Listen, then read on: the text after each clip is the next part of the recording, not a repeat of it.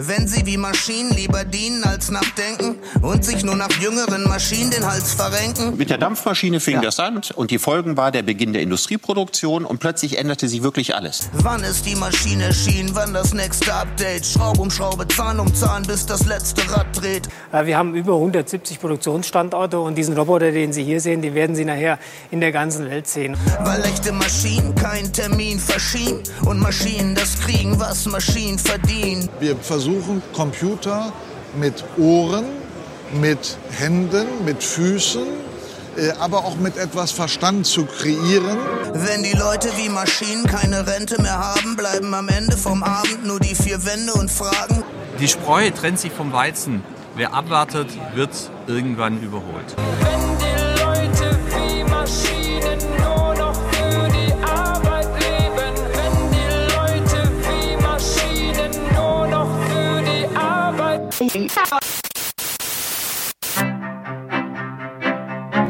Man, man kann es nicht immer nebenbei laufen lassen, weil sonst verpasst man was. Soziopod. Nee, nee, man muss mitdenken. Ja, ja, oder gefährlich. Soziopod. Einen wunderschönen guten Oh, hallo. Abend.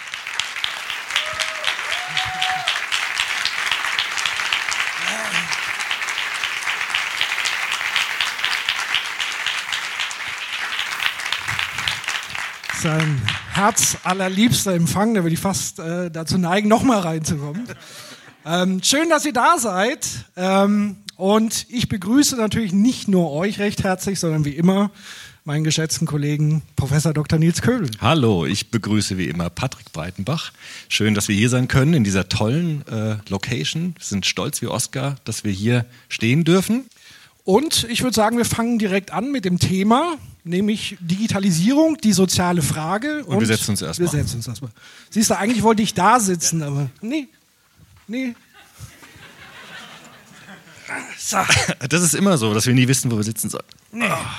Okay. Ja, wo fangen wir an? Fangen wir an mit Ja. Digitalisierung. Erstmal ganz kurz zu klären, worüber wir eigentlich sprechen, weil das ja ein Ja. enorm weites Feld. So, Ja, das sagt lieber- jeder, aber keiner Ja. weiß so richtig, was damit gemeint ist. Ich würde lieber mit der sozialen Frage anfangen, ehrlich gesagt. Die ist Weil- eigentlich auch wichtiger. fast. Ja, weil ich mich da auch besser auskenne. naja, also wir haben das Thema Digitalisierung und die soziale Frage. Deshalb müssen wir die Begriffe kurz klären. Das machen wir im Soziopod immer so. Was meinen wir, wenn wir über diese Dinge sprechen? Soziale Frage ist insofern einfacher, weil wir da schon viele Theorien noch hatten. Und da können wir ja so ein bisschen aus dem Topf uns bedienen. Und wir hatten ja letzte Soziopod-Folge so eine ganz olle Kamelle mal ausgekramt, nämlich den Telket Parsons. Und äh, der kam irgendwie ganz gut an, habe ich das Gefühl gehabt, obwohl er ziemlich verstaubt ist eigentlich. Ja, zumindest bei mir. Ich fand den Ja. irgendwie. Cool. Aber auch so in Gesprächen ähm, habe ich jetzt Rückmeldungen bekommen, dass es schon auch interessant ist, was der sagt, auch wenn es jetzt ein bisschen natürlich veraltet ist und überholt ist. Aber ich glaube, Parsons ist einer, der ganz gut diese Frage erklären kann, was, was ist die soziale Frage? Und das führt uns auch ein bisschen ins Zentrum hinein, wie denkt eigentlich Soziologie? Also was heißt eigentlich soziologisch zu denken und was interessiert die eigentlich, die Soziologinnen und Soziologen? Und vielleicht können wir damit starten, machen dann einen kurzen Schlenker in die moderne Soziologie, was heute so aktuell diskutiert wird, und dann gehen wir zur Digitalisierung. Und dann müsst ihr die ganzen Sachen wieder auflösen, die wir dann so verwickelt haben. Vielleicht kurz zu Parsons. Parsons ist ein wichtiger Soziologe der 60er Jahre gewesen in Amerika, hat die ganze angelsächsische Soziologie maßgeblich geprägt, weil er so ein Grundbild entwickelt hat, das einerseits ziemlich schräg ist, andererseits aber auch gar nicht so schlecht ist. Er hat nämlich gesagt, wir können ja da mal das Gedankenexperiment machen, zu sagen, Gesellschaften sind so ähnlich wie Organismen. Also er hat den menschlichen Körper genommen als Beispiel und hat gesagt, also der menschliche Körper hat ja auch so bestimmte Organe, die bestimmte Funktionen erfüllen. Das Herz pumpt, die Leber reinigt, das Gehirn denkt. Was macht das Wenn Gehirn man eigentlich Glück genau? Genau. Und er hat gesagt, eigentlich sind Gesellschaften sowas ähnliches wie Organismen. Auch die grenzen sich von der Umwelt ab und sie entwickeln bestimmte innere Institutionen, die bestimmte Funktionen übernehmen. Also es gibt das Wirtschaftssystem, das Waren und Dienstleistungen produziert. Es gibt das politische System, das Gesetze erlässt. Und diese Institutionen haben die Funktion, das Gesamtsystem zu stabilisieren. Genauso wie die Organe im menschlichen Körper die Funktion haben, den Körper am Leben zu halten. Jetzt muss man natürlich äh, ganz wichtig unterstreichen, das ist ja natürlich nur ein Modell. Das ist nur ein Modell. Also es ist nicht so, wie Gesellschaft wirklich ist, Nee. sondern es ist eine Brille, aus der man Gesellschaft betrachten könnte. Also mit Worten Patrick Breidenbachs, das ist eine Konstruktion. Ja? Das ist eine Konstruktion, die ein schlauer Soziologe sich ausgedacht hat, um was plastisch mal zu machen. Das wurde dann auch später kritisiert, dieses Modell, weil so einfach ist das natürlich nicht, dass man das mit dem Körper vergleichen kann. Aber er hat zumindest mal gezeigt, dass es Soziologen, Soziologinnen und Soziologen darauf ankommt, bestimmte Strukturen in Gesellschaften zu identifizieren, die jenseits von Individuen liegen. Also Gesellschaft besteht gar nicht so sehr aus Menschen einfach, die miteinander was machen, sondern Gesellschaft heißt immer das Gesellschaftsmuster, die Strukturen sich anzugucken. Also welche Institutionen liegen vor und welche Rollen müssen dann Menschen lernen, um in Institutionen handeln zu können. Das ist dann die Frage, die Soziologen sich stellen. Also wir beide haben jetzt auch eine Rolle, bedienen irgendwie eine Organisation, eine Institution. Und wir müssen lernen, unsere Rolle richtig zu spielen, damit wir diese Institution betreiben können. Und äh, das ist sozusagen ein Grundmuster der gesamten Sozialforschung. Also immer wieder darauf zu schauen, welche Grundmuster in einer Gesellschaft liegt vor und welche Rollen müssen Menschen darin spielen, damit die Institutionen ihre Funktion erfüllen können, damit das Gesamtsystem erhalten bleibt und stabil bleibt. Das ist eigentlich so eine Grundfrage der Soziologie. Und die hat Parsons ziemlich clever mit diesem ganz einfachen, bisschen schrägen, aber ganz einfachen Bild mal gezeichnet.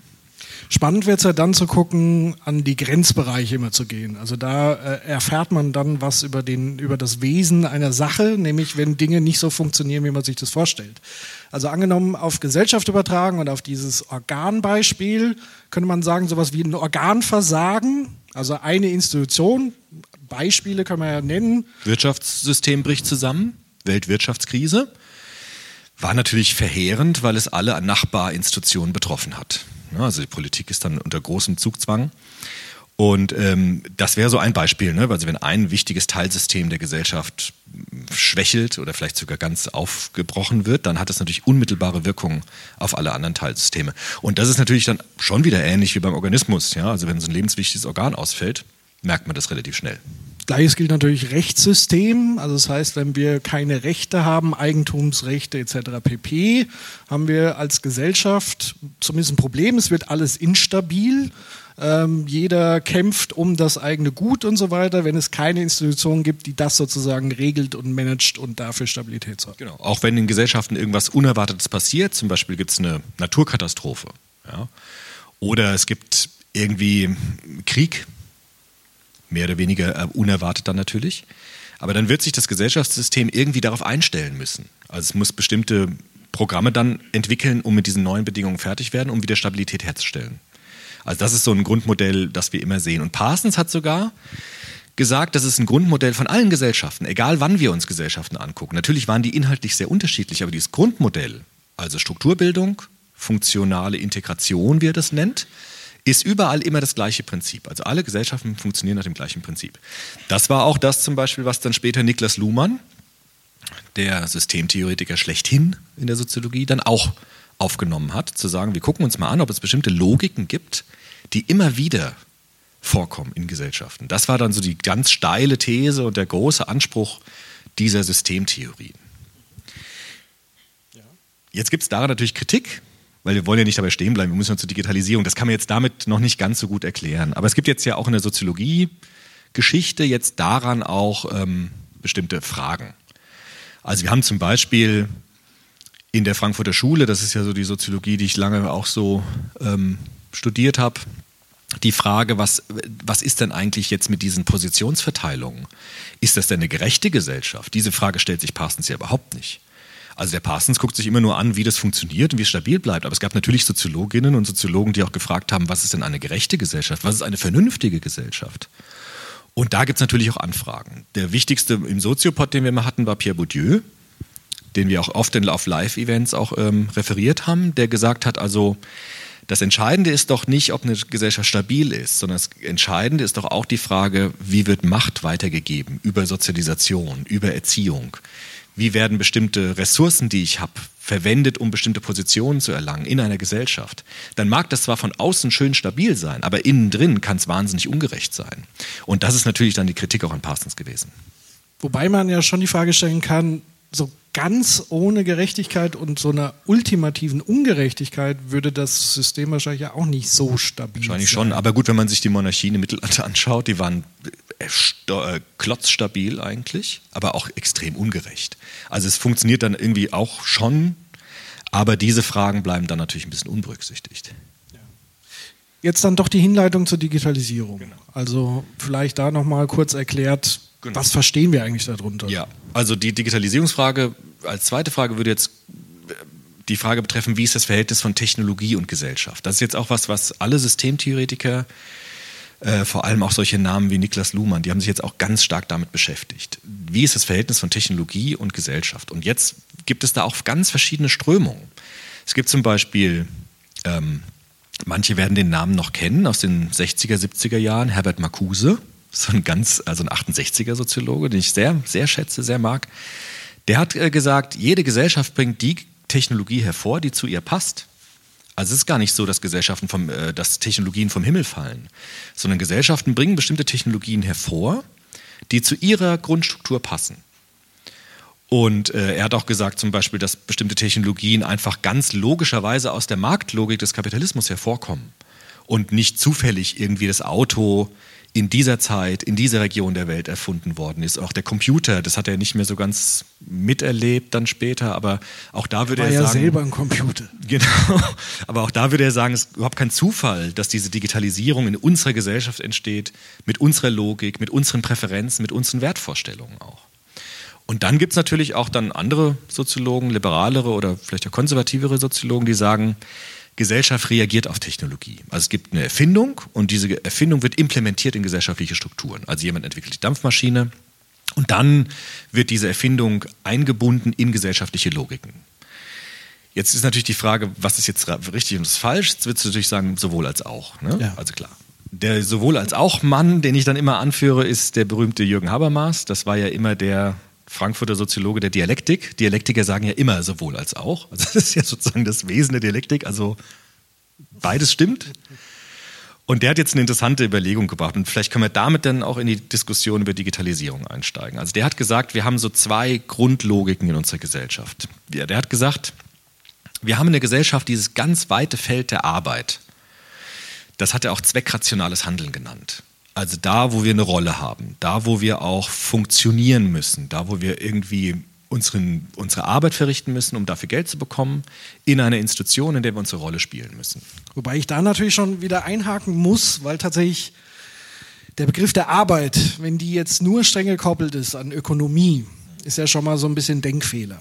Weil äh, wenn man sagt, Erziehung zu Hause, Eltern, das ist ja schon Arbeit, würde ich jetzt mal sagen, als Vater beispielsweise. Das ist richtig Arbeit. Ja, klar. Ähm, aber auch so, so wie Haushaltsführung ist Arbeit. Aber das sind ja alles Arbeiten in dem Sinne oder auch, wenn man künstlerisch tätig ist und dafür kein Geld hat, ist das eine Form der Arbeit. Vielleicht muss man deshalb auch nochmal wirklich differenzieren, zu sagen, von welcher Arbeit spricht er. Er spricht wahrscheinlich von einer rein an Ökonomie gekoppelte Tätigkeit. Also er würde sagen, das, und das ist jetzt das, was die modernen Systemtheorien ja auch machen, jetzt jenseits von Parsons mit diesem einfachen Bild. Die würden sagen, Gesellschaft besteht aus Kommunikationsräumen. Das sagt ja auch der Luhmann dann später. Gesellschaft besteht gar nicht aus Menschen, sondern Gesellschaft besteht aus Kommunikation. Und wir haben bestimmte Formen, miteinander zu kommunizieren. Und der Habermas würde sagen, es gibt auch in der Familie diese Arbeitskommunikation, wenn irgendwie der Haushalt gemacht werden muss, wenn durchgerechnet werden muss, wie viel Geld habe ich am Monat, wie kann ich das planen. Da kommt diese Arbeitskommunikation auch in die Familie hinein. Das heißt, Arbeit als zweckrationale Kommunikation ist nicht nur gebunden an Arbeitsplatz, sondern die kann überall auftauchen. Aber es ist eine bestimmte Art, wie wir miteinander umgehen. Und Prototyp des zweckrationalen Handelns, der zweckrationalen Kommunikation ist eben das, das, das Arbeitsfeld. Aber das Arbeitsfeld kann ja auch überall in dieser Logik vorkommen. Wir arbeiten jetzt ja irgendwie auch, ja? obwohl wir das natürlich auch sonst immer so machen.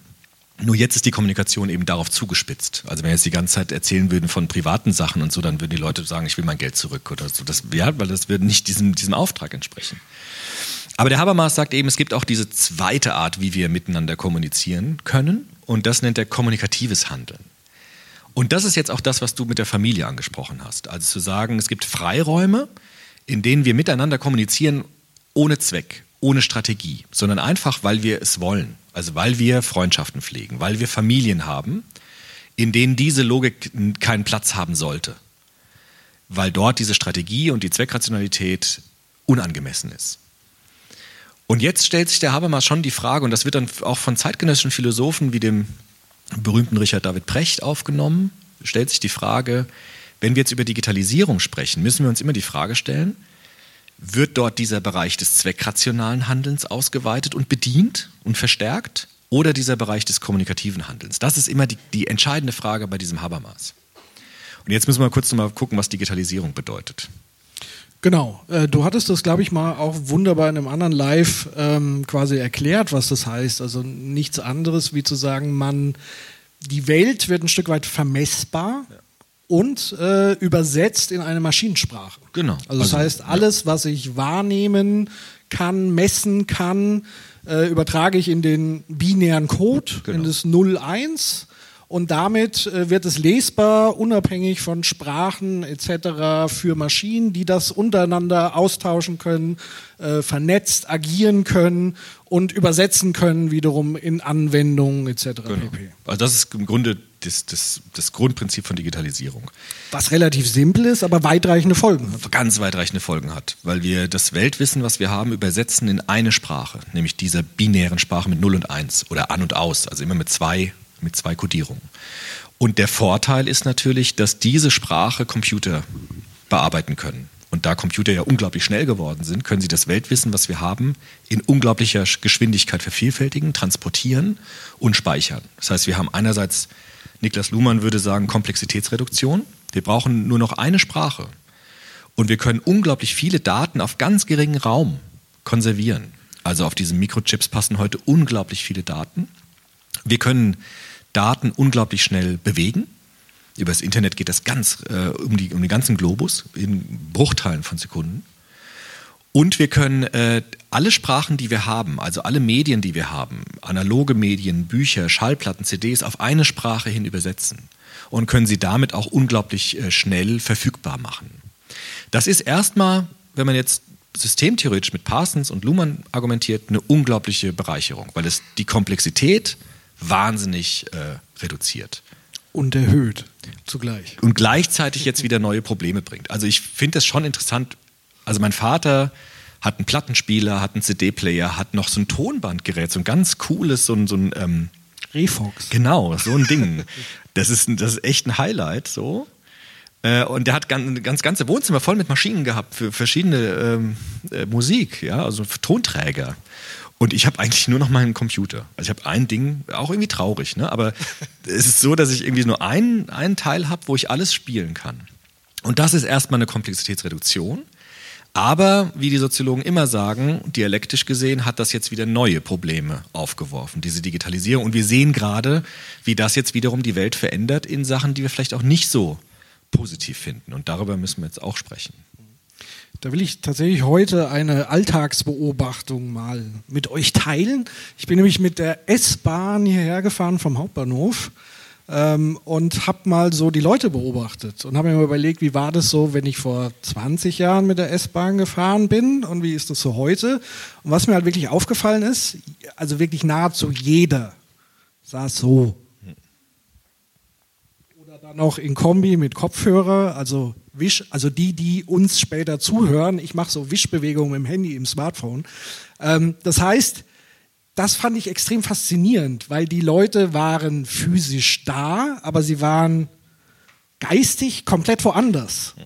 Und das, das finde ich nochmal so richtig krass, wie tiefgreifend das in unser Bewusstsein schon eingesickert ist, dass unser Bewusstsein eigentlich gar nicht mehr an einem physischen Ort verankert sein muss. Da können wir jetzt bis zurück in die alten philosophischen Streitthemen Leib, Seele und so weiter gehen. Oder ich habe heute beispielsweise einen Artikel gelesen, Ray Kurzweil, der Innovationschef von Google, der jetzt schwadroniert, dass er gerne äh, so Nanoroboter ins Gehirn pflanzen möchte die dann in Zukunft vor unseren Augen quasi so Bilder projizieren, dass wir eben diese klobigen VR-Brillen gar nicht mehr tragen, sondern dass eigentlich schon direkt im Gehirn alles stattfindet und diese große Vernetzung stattfindet. Und das finde ich halt schon einen, einen sehr tiefgreifenden Eingriff auch in uns Menschen. Das ist auch die Frage, wann hört irgendwann der Mensch an sich auf, wann wird es zur Maschine, wann ist es so diese Mischform. Und das ist halt unheimlich faszinierend und das ist nur ein Bruchteil dessen, was Digitalisierung mit uns als Individuum macht und dann wiederum mit uns als Gesellschaft. Das ist ja immer so dieses berühmte Beispiel auch im, im Kindergarten beispielsweise. Genau. Also äh, die Frage, werden wir abhängig dann von dieser Digitalisierung und sind wir dann gewissermaßen die Sklaven der digitalen Welt, immer verfügbar, immer am Handy? Diese, das, diese Beobachtung, die ich gemacht habe, war ja im Kindergarten, wo dann der Vater am Handy ist und dem Kind so winkt. So. Ja? Und am Handy aber schon, schon weitermacht äh, auf der Arbeit und schon da wieder drin ist. Also dass sozusagen die Ausweitung dieser ständigen Verfügbarkeit, der ständigen Online sein müssen, immer weiter sich kolonialisiert in unsere Lebensbereiche hinein. Das wäre jetzt die, das Schreckensszenario, was Habermas aufmacht, was auch Richard David Brecht aufmacht. Auf der einen Seite diese Bedrohung, dass wir eigentlich, dass, die nicht, dass wir der Digitalisierung dienen und nicht die Digitalisierung uns. Eine andere Beobachtung, die ich auch gemacht habe, war am Flughafen, das habe ich auch mal erzählt, äh, wo, es, äh, wo ich eingecheckt habe. Und es gab dort nur einen Schalter, wo noch eine Person saß. Und sonst waren da Terminals, wo man das alles selbst machen musste. Und wo das auch alles durchdigitalisiert äh, war. Oder bei einer Drogerie gibt es nur noch eine Kasse und dann gibt es so Selbstscannerkassen. Das sind Dinge, die werden kommen, die, die sind jetzt schon da und ich glaube, sie werden tatsächlich stärker werden, weil wir gewisse Arbeitsabläufe vollkommen digitalisieren und durchmaschinisieren können.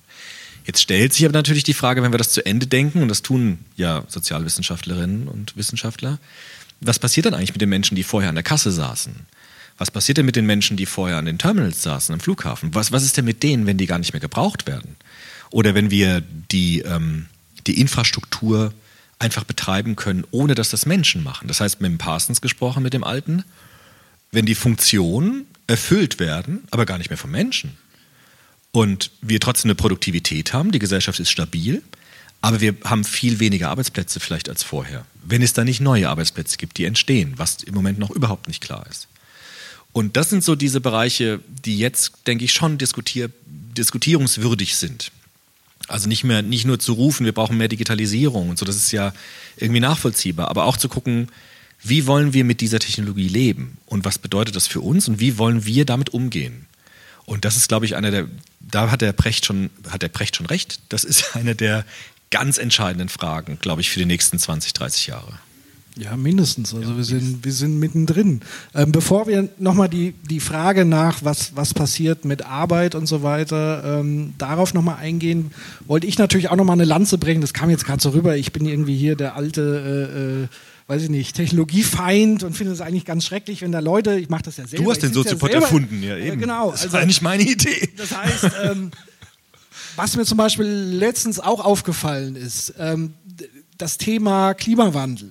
Ich glaube, wir würden dieses Thema Klimawandel gar nicht so intensiv diskutieren, wenn es keine Digitalisierung gegeben hätte. Also sprich eine Zusammenführung dieser ganzen Daten, eine Messbarmachung, ein Austausch, ein globaler Diskurs, der ermöglicht wird, überhaupt erst, äh, der sozusagen, ich sage ja immer, Digitalisierung macht oft Unsichtbares sichtbar. Also von den meisten Problemen, die wir heute sprechen, die so plötzlich scheinbar auftauchen, also angefangen von und die Frage, was ist Geschlecht auch sowas, dass, dass sowas im Diskurs stattfindet, kann, glaube ich, erst durch Digitalisierung möglich gemacht werden auf der einen Seite, weil plötzlich jeder thematisieren kann, das sichtbar machen kann, sich austauschen kann, Daten miteinander tauschen kann. Also das ist natürlich auch eine Riesenchance, sozusagen auch für die, für die Menschheit im Gesamten, sich überhaupt mal anzugucken, was sind denn unsere derzeitigen Hauptprobleme eigentlich? Und die Aufforderung, damit dann auch tatsächlich vernünftig und sinnvoll zu arbeiten. Deswegen ist es nicht nur die Herausforderung, was machen wir eigentlich, wenn Arbeit wegfällt, sondern all die tausend anderen Sachen, die uns gerade so ein bisschen tatsächlich um die Ohren fliegen. Ähm, und das ist halt immens spannend und immens eingreifend. Und deswegen die spannende Frage, wie wollen wir das proaktiv gestalten, weil es wird nicht mehr weggehen. Genau, also das sagen ja auch Systemtheoretiker, dass wir eigentlich schon in der Weltgesellschaft leben weil einfach die Kommunikation global geworden ist. Also früher gab es bestimmte Bereiche, da kam die Kommunikation eigentlich nicht raus. Also mittelalterliche Dörfer haben ihre Kommunikation gehabt, das drang kaum nach außen. Da kam vielleicht mal was hinein, aber wenig Austausch.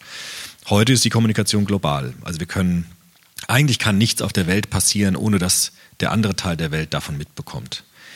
Und äh, das ist, hat, äh, das ist auch wieder eine Komplexitätsreduktion eigentlich. Also die, die Welt als Dorf, sagt man ja auch, als digitales Dorf Aber dieses digitale Dorf hat dann wieder neue Komplexitäten, wie du es jetzt sagst. Also es gibt dann natürlich die Riesenprobleme ähm, in den bestimmten Lebensbereichen. Wie ist das mit der Pflege? Wie ist das mit Kindern? Wie ist das in der sozialen Arbeit, meinem Beruf? Wie weit kann ich denn da digitalisieren?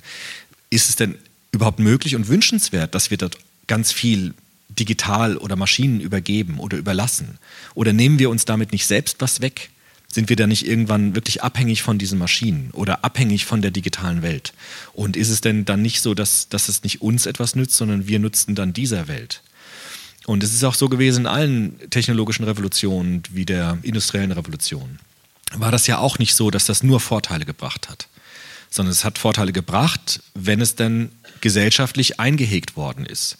Wenn zum Beispiel die, der industrielle Kapitalismus eingebettet worden ist in Institutionen, in bestimmte Versicherungssysteme, in bestimmte Schutzleistungen, die der Staat dann erbringt. Und dann wurden die Früchte dieser Energie wirklich auch nutzbar. Und das ist jetzt bei der Digitalisierung genauso. Ich glaube, dass wir Gefährdungspotenzial sehen, aber auch riesige Chancen sehen. Und mit Habermas gesprochen, welcher Bereich des Lebens wird stärker? Also wird dieses Zweckrationale stärker, wo ich immer strategisch bin, wo ich ständig meine Blutwerte messen lasse, ständig meinen Herzschlag überprüfe und mir der Wecker oder meine Uhr mir sagt, was ich essen darf und was nicht. Also mache ich mich komplett, gebe ich mich in die Hand von Maschinen. Oder ist es tatsächlich so, dass wir vielleicht sogar, indem wir Maschinen bestimmte Arbeit übergeben, mehr Freiraum haben für uns? Also das ist ja die Utopie, die der Brecht dann auch entwirft, zu sagen, also wir haben eine hohe Produktivität vielleicht durch Maschinen, die uns bestimmte Tätigkeiten abnehmen. Und dadurch haben wir mehr Zeit füreinander, nämlich das zu machen, was wir miteinander machen wollen. Nämlich zum Beispiel miteinander diskutieren oder Musik machen oder künstlerisch tätig sein. Und das ist tatsächlich genau die Frage. Also haben wir mehr Raum für uns oder wird der Raum für uns enger durch Digitalisierung und durch das, was damit verbunden ist? Ich glaube, das ist, das ist sozusagen die, die, die Frage, die da entsteht. Da würde ich jetzt mal zwei Beispiele rausgreifen, die mir besonders aus unterschiedlichen Gründen am Herzen liegen. Also Beispiel Nummer eins wäre tatsächlich so Gesundheit, Pflege. Ähm, liegt daran, dass sozusagen meine halbe Familie ist in der Pflege tätig. Ich kenne also die ganzen Geschichten und ich weiß, dass so in den letzten 20 Jahren ähm, wurde es schlimmer gefühlt beim Pflegepersonal, weil was ist da passiert? Da ist eine Durchökonomisierung, der Zweckrationalismus ist plötzlich eingezogen in die Pflegetätigkeit. Also vorher war Pflege wirklich noch, ich würde jetzt mal sagen, sowas wie bemuttern, ähm, sich kümmern um Menschen, natürlich schon die medizinische Grundversorgung, aber da stand sozusagen der Mensch im Vordergrund und auch dieses Zwischenmenschliche. Es war nicht so eine Massenabfertigung. Was ist dann passiert? Dann war es so plötzlich eine Zeit, wo ganz viele Unternehmensberater plötzlich in die Pflegeinstitutionen eingedrungen sind und haben angefangen, Effizienz voranzutreiben. Was haben die als erstes gemacht? Also jeder musste erstmal überhaupt dokumentieren, und zwar minütlich, was er da gerade alles macht und wie viel Zeit er verwendet hat. Das war aber nur der Anfang, weil da könnte man ja sagen, ja schön, dann könnte man das ja mal erfassen und dann könnte man ja sehen, man bräuchte so und so viel Personal, um diese ganzen Arbeiten zu verrichten. Aber der nächste Schritt war dann eben zu sagen, du darfst nur noch so und so viele Minuten diese Tätigkeit ausüben und das so streng, das ist ja fast schon Taylorismus, in dem Bereich einzuführen, also wirklich fließbandmäßig, akkordmäßig, ähm, dass erstens das Pflegepersonal nur noch damit beschäftigt war, zu dokumentieren. Also die mussten dann nur noch im Computer reinschreiben, was sie gerade machen. Und zweitens, die, die eigentliche Arbeit der Pflege komplett hinten runtergefallen ist. Also das heißt, das Zwischenmenschliche, das mit sich kümmern. Und da gab es dann tatsächlich auch zwei Verlierer an dem Punkt, nämlich natürlich zum einen die Patienten, die darunter leiden, äh, und zum anderen aber das Personal, die sich plötzlich völlig entfremdet gefühlt haben von ihrem Job, weil sie grundsätzlich mal in die Pflege reingegangen sind, um sozial tätig zu sein, um anderen Menschen zu helfen, eben weil ihnen diese Beziehung etwas gegeben hat. So, und da ähm, vor kurzem auch mit jemandem gesprochen in der Pflege im, im leitenden Bereich, auch über das Thema Digitalisierung, und der hat gesagt, ja, wir können das ja natürlich jetzt als Chance begreifen. Also diesen ganzen Dokumentationsquatsch also die müssen ja zum Teil, müssen die stündlich messen, wie die Temperatur, von Hand messen, wie die Temperatur im Kühlschrank ist und das dann aufschreiben. Das kannst du natürlich heute komplett mit Sensorik abbilden. Du lässt da das alles ineinander laufen mit Daten etc. Das heißt, du könntest wieder diesen ganzen Quatsch durchdigitalisieren und damit Leute entlasten, damit sie sich wieder auf ihre ursprünglichen Dinge konzentrieren können, nämlich mit Menschen umzugehen. Gleiches gilt, es ist ein knochenharter Job, der sogenannte Pflegeroboter. Also da gibt es ja verschiedene Ausformungen. Ich finde zum Beispiel kritisch, da gibt es ja dann so Entertainment-Roboter, die dann sich mit den älteren Menschen unterhalten. Das finde ich dann immer grenzwertig, weil das könnten wirklich Menschen viel besser machen. Wobei ich jetzt nicht sage, man, man soll das jetzt gar nicht machen, aber nicht das ersetzen. Ähm, aber so ein Pflegeroboter zum Beispiel, der einen in die Wanne hebt oder solche Geschichten, weil es eben körperlich entlastet. Und das ist natürlich was, was durchaus sinnvoll ist, wenn man sich dem so bewusst wird und das auch so bewusst einsetzt, mit dem klaren Zweck zu sagen, ich möchte wieder zurück auf dieses Zwischenmenschliche ja. letztendlich. Ja, also ich denke, das ist die Frage, wenn ein Freiraum entsteht, ist immer die Frage, was kommt dann in diesen Freiraum hinein? Wir haben es ja auch in der Mobilität, hast du eben auch gesagt, so selbstfahrende Autos, äh, selbstfahrende Schiffe, die jetzt auch konstruiert werden. Dort kann es schon sein, dass Freiräume entstehen. Die Frage ist, welche Logik greift dann in diese Freiräume hinein? Und die Gefahr ist eben, dass dann die zweckrationale Logik sofort zugreift und gesagt wird, naja, wenn die Leute mehr Zeit haben, dann können sie da mehr arbeiten oder dort ja, mehr oder ich machen. kürze Stellen, dann ich kürze es Stellen. günstiger. Genau. Das ist einfach der größte Kostenpunkt. Ja, genau. Und das würde ich schon sagen, dass ähm, da aufmerksam zu sein, achtsam zu sein, dass wir diese, dass, dass wir da auch Grenzen setzen und diese Freiräume schützen vor diesem Zugriff sofort von Strategie und Zweckrationalität. Ich glaube, das ist wichtig. Das muss auch politisch natürlich geschehen. Aber ich glaube auch, dass das äh, muss im, im, im, sozialen Handeln, im Alltag geschehen. Also gucken, welche Freiräume habe ich und wie kann ich die nutzen, ohne gleich schon wieder äh, mich selbst dabei zu ertappen, dass ich bis nachts am Rechner E-Mails checke, weil ich irgendwie Angst habe, was zu verpassen. Ja? Oder weil ich irgendwie ein schlechtes Gewissen habe, weil ich das noch nicht beantwortet habe, diese Mail. Und dann sitze ich dann, dann kommt eine neue Mail und dann mache ich weiter und dann ist es plötzlich ewig spät und äh, ich habe schon wieder den ganzen Tag vom Rechner gehockt. Diese Verlockungen sind ja ganz stark. Und da brauchen wir, glaube ich, ganz viel Disziplin auch, ja, um, um zu sagen, ich habe eine Rolle und diese Rolle ist irgendwann vorbei und dann bin ich wieder ganz Mensch, ganz partikular, wie das der Parsons nennt. Ja, wobei natürlich mit Parsons, der weiß nicht, ob er das sagen würde, aber quasi zu sagen, die, die Struktur die geschaffen ist, ist vielleicht mitunter stärker als das Individuum. Also vom Individuum zu erwarten, sich selber zu disziplinieren, funktioniert nur in einem gewissen Rahmen, weil sozusagen die Logik des Marktes etc. pp. einen am Ende doch dazu zwingt, in einem ökonomischen System anders zu handeln. Also wir hatten ja diese Diskussion mit Unternehmern, die gesagt haben, ja, aber was ist denn, wenn wir nicht mehr an der Weltspitze sind, äh, an Leistung und wir müssen doch ganz viel Geld verdienen, Profite erwirtschaften. Ähm, das heißt, die sind in dieser strukturellen Logik, die sind zwar gleichzeitig Familienväter und finden es dann auch zum Teil furchtbar, wenn die Kinder und so weiter, aber sobald sie wieder in der Rolle des Unternehmers oder des Managers oder des Angestellten sind, dann sind sie sofort wieder in dieser Struktur, der ökonomischen Struktur, die dann so ist es gefühlt im Moment auch ziemlich die Oberhand hat im Moment in der Gesellschaft. Aber wir haben ja auch gesagt bei, den, bei dieser Veranstaltung, es muss Orte geben, vor allem denke ich an Familie, an Freundschaft, wo die wirtschaftliche Logik nichts zu suchen hat. Also wenn wir uns jetzt nur treffen würden für einen Soziopod, wenn wir Geld dafür kriegen oder wenn wir solche tollen Auftritte machen und sonst nichts mehr miteinander zu tun hätten, dann wäre das schade. Weil das lebt davon, dass wir eben nicht nur zweckrational miteinander umgehen. Ich meine, ich mache doch jetzt, ich muss es kurz erzählen, ich mache so einen Online-Kurs, irgendwie der Work-Life-Balance. Das mache ich jetzt gerade. Ja, doch, ich mache das jetzt wirklich. Uh. Ja, ich mache das jetzt. Das ist auch so ein Online-Kurs. Und äh, dort gibt es so bestimmte Übungen, die man machen muss. Ja? Also ich, ich versuche das auch wirklich diszipliniert zu machen. Also morgens zehn Minuten spazieren zu gehen und achtsam zu sein auf die Umwelt. So, ja. Und dann. Aber da unterwirfst du dich ja schon wieder. Ja, ich Programm. weiß, ich weiß. Aber das ist jetzt so eine, das, ich mache mir auch schwere Gedanken darüber. Also ist das jetzt nicht auch schon wieder so eine äh, Einspeisung in dieses Online-Programm? Aber, aber mir tut es tatsächlich ziemlich gut. Also achtsam zu atmen. Ja? Ich bin schon kurz davor, das vorzumachen, aber ich mache es jetzt nicht. aber äh, da, da gehe ich jetzt auch. Also eigentlich mache ich das, weil ich so ein bisschen mehr diesen Raum lebendig halten will, jenseits von Arbeit. Aber ich mache das ja auch schon wieder innerhalb dieser digitalisierten Logik, nämlich mit so einem Online-Kurs. Und das sind so Dinge, wo man das gar nicht manchmal so richtig merkt. Das geht so subtil ineinander über, dass man ganz schwer nur unterscheiden kann, wo, wo stehe ich denn jetzt da gerade und was mache ich da gerade. Und das äh, erlebe ich dann auch in so ganz alltäglichen Dingen. Ja. Das zweite Beispiel, bevor wir in die Pause gehen, wollte ich auch noch kurz anreißen, nämlich Thema Bildung und Schule. Also Digitalisierung in der Schule, das ist ja gerade auch Riesenthema. Äh, steht ein riesiger Milliardentopf, den niemand haben will, oder man zankt sich halt darum, weil das Ländersache ist. Ähm, wo man dann natürlich schon mal die Frage stellen kann, wofür werden diese Milliarden ausgegeben? Also nur um Schulen ans Internet anzuschließen, um ein paar Smartboards da reinzustellen. Damit ist es ja nicht getan, sondern muss ja ein Konzept dahinter sein.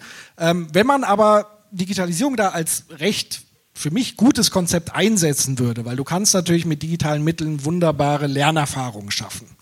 Dazu müsstest du aber auch schon mal darüber nachdenken, ist Schule als Produkt eigentlich der ersten Industrialisierung, weil nichts anderes ist es eigentlich. Ja, also Schule hat sich seit 200 Jahren nicht großartig verändert und ist resultiert aus der Industrialisierung, aus der ersten. Ähm, wie müsste sich Schule so nochmal grundsätzlich verändern? Nämlich, was ist eigentlich, also ich kenne es ja, ich arbeite ja so ein bisschen in dem kreativ-digitalen Bereich, ähm, wo man ganz bestimmte Spezifikationen hat. Also Kollaboration, Zusammenarbeit im Team, weiß nicht, ob Schule da so, ist ja eher so, das Individuum wird selektiert und so gibt es natürlich Ansätze, will ich gar nicht bestreiten, aber eigentlich noch nicht so ausgelegt dafür. Das zweite ist kreativ zu sein, also lösungsorientiert, Probleme lösen, Probleme, die ich vielleicht jetzt noch gar nicht kenne, mich auf Probleme einstellen, die plötzlich morgen vor der Tür stehen. Also im Grunde genommen sowas wie Lernen lernen. Wie lerne ich auch mit Ungewissheiten umzugehen? Wie lerne ich mich schnell einer Gegebenheit ähm, anzupassen, sie zu verstehen, dafür Lösungen zu entwickeln? Auch da würde ich die Frage stellen, ist das Schulsystem derzeit so gebaut, dass es das tut? Ähm, dann natürlich Kommunikationskompetenzen. Also wir alle hängen vor dem Smartphone und kommunizieren. Und da ist ja dann oft interessant zu beobachten, wie kommunizieren Menschen. Also benutzen sie 130 Ausrufezeichen und äh, Großbuchstaben und brüllen sich sozusagen an.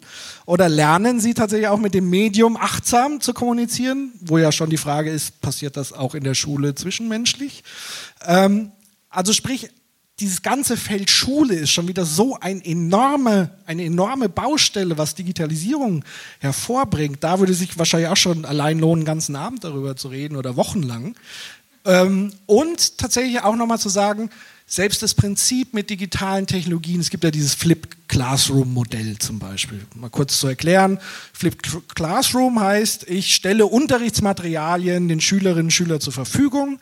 Ähm, die können das sozusagen online sich aneignen, vorab lesen und so weiter. Und die Idee ist es dann, den, die Unterrichtszeit mit den Lehrerinnen und Lehrern dazu zu nutzen, dieses Wissen nochmal zu trainieren, zu verinnerlichen, zu gucken, also eher wieder zurück in eine pädagogische Arbeit zu gehen.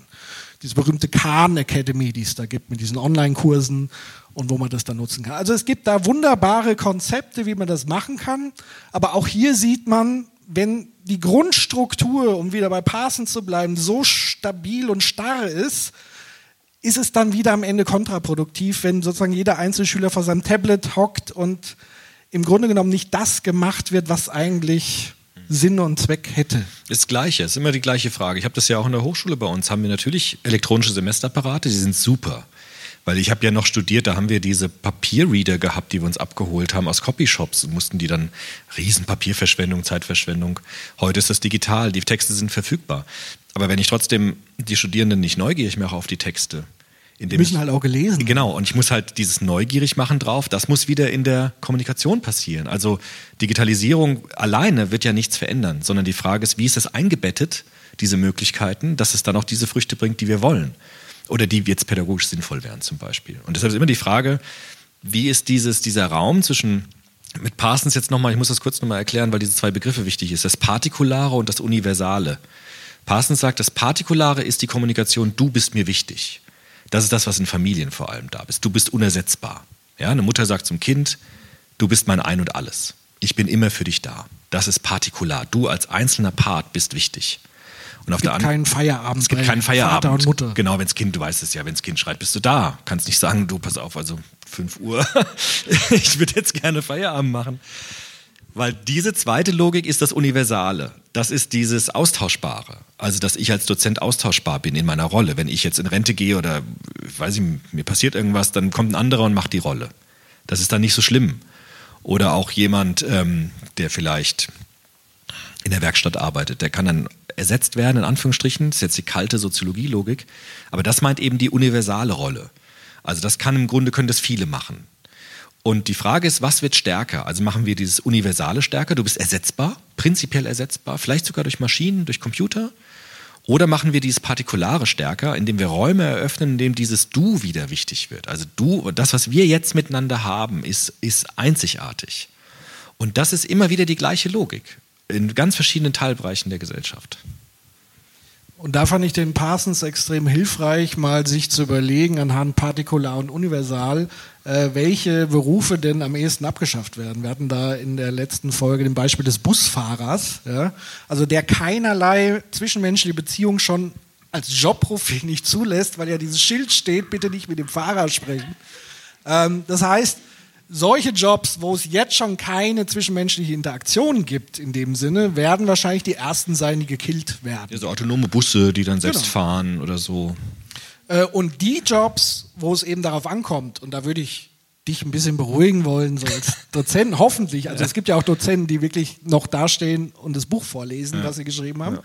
Ähm, dass man dann sagt, die, wo es zwischenmenschlich drauf ankommt, also im pädagogischen Bereich, im sozialen Bereich und so weiter, das sind eigentlich Rollen, die nicht so einfach, also die auch sehr personen- und persönlichkeitsabhängig sind und charakterabhängig sind. Eine Freundin von mir ist Erzieherin im Kindergarten, die sagt immer, in unserer Welt der Vornamen kommen die Maschinen wahrscheinlich als letztes hin. Weil unsere Welt ist die Welt der Vornamen. Finde ich eine sehr, sehr schöne Formulierung. Weil dieses Vornamen ist das Partikulare. Also du bist hier und du bist wichtig. Und das ist wahrscheinlich das, wo die Maschinen am schwierigsten mit umgehen können. Mit der Welt der Vornamen. In diesem Sinne würde ich sagen, gehen wir in die Pause. Bis gleich. Bis gleich.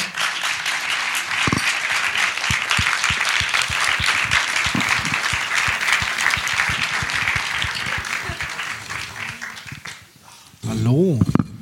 Ich bin so hoch plötzlich. Ist auch nicht so. Geht das? Es geht. Grüßt euch. Hallo. Hallo. Hallo. Hallo. Wer mag von euch anfangen? Ganz schön hell hier oben. Ja, man schwitzt dann auch mit der Zeit so ein bisschen. Aber das Gute ist, man sieht die Leute ja gar nicht. Ne? Man hört sie nur. Das stimmt, das ist schon fast äh, intim. Wer von euch mag denn anfangen? Ähm, ich stelle mich kurz vor, Berliner, Frank Köhler. Ähm, und ähm, fußläufig hier sogar, deswegen war das sehr naheliegend, heute mal hierher zu kommen. Aber auch schon ewiger Fan von euch. Und äh, ich möchte, oder mir sind zwei Aspekte ähm, aufgefallen, die ich mal kurz thematisieren will. Das eine ist die Frage, ähm, wenn die Digitalisierung weiter so um sich greift und in unsere Lebensbereiche eingreift, dann äh, steht ja immer die Frage dahinter, die habt ihr auch schon mehrfach umschifft, hatte ich das Gefühl. Äh, was ist der eigentliche Antrieb all dessen? Warum tun wir das alles? Ja, warum betreiben wir diesen Wahnsinn? Warum wir sind, sind wir diese Wühlmäuse in dem, in dem Rad, das sich da immer weiter spinnt? Und wenn ich nicht völlig verkehrt liege, ist ja diese Idee immer zu sagen, wir brauchen mehr von allem. Wir brauchen mehr Güter, wir brauchen mehr Dienstleistungen. Da ist so diese Wachstumsidee, dieser Wachstumswahn dahinter. Weil wir alle sagen, wenn wir das tun, dann ist das verbunden mit Wohlstand. Und diesen Wohlstand wollen wir erreichen, wollen ihn bewahren, wollen ihn nach Möglichkeit auch weiter ausbauen. Jetzt gibt es dabei, denke ich, aber ein Problem, nämlich dieser Wohlstand hat seinen Preis. Er hat insbesondere seinen Preis in der Art, wie wir mit unserer Umwelt umgehen. Ähm, und ich glaube, wir kommen langsam an einen Punkt, Stichwort Klimawandel, wo wir sehen, dass der Preis so horrend hoch wird, dass wir grundsätzlich uns fragen müssen, können wir das Spiel so weiterspielen? Können wir diese Idee, dieses Narrativ so weiterleben, zu sagen, Wachstum, weil wir wollen ja alle unseren Wohlstand haben und ihn auch bewahren wollen. Ich denke, wir kommen im Moment an einen Punkt, wo wir zum ersten Mal den Gedanken vielleicht zulassen müssen, zu sagen, ähm, wir müssen mit der Idee irgendwie zurechtkommen, zu sagen, es, wir müssen uns ein bisschen einschränken, das geht nicht mehr so weiter. Wir können das nicht ewig so weitermachen. Also dafür, da, daher mal die Frage an die Soziologen. Äh, gibt es da Ideen, gibt es da äh, äh, schon irgendwelche Theorien, die da, die da vorbereitet werden, die dieser Wachstumslogik was entgegensetzen? Ein neues Narrativ, das sagt, wir können auch anders, es muss nicht ewig so weitergehen. Eben aus, der, aus dem Zwang heraus, Stichwort Umwelt, das geht nicht so weiter. Das wäre so ein bisschen die pessimistische Ausblick, Frage, wie auch immer, die ich da stellen will. Und der zweite Aspekt noch ganz kurz, der positive, ich will ja dem auch was entgegenstellen. Ähm, wenn ich mir anschaue, gerade in sozialen Medien auch, äh, wie sich der Meinungsbildungsprozess in der Gesellschaft entwickelt, dann äh, stelle ich fest, dass es zunächst mal ein großer Gewinn ist, dass wir alle plötzlich miteinander sprechen können auf diese Art und Weise. Dann werden viele sagen, ja, wir können zwar miteinander sprechen, aber die Art und Weise, wie wir das tun, die ist äh, diskutabel.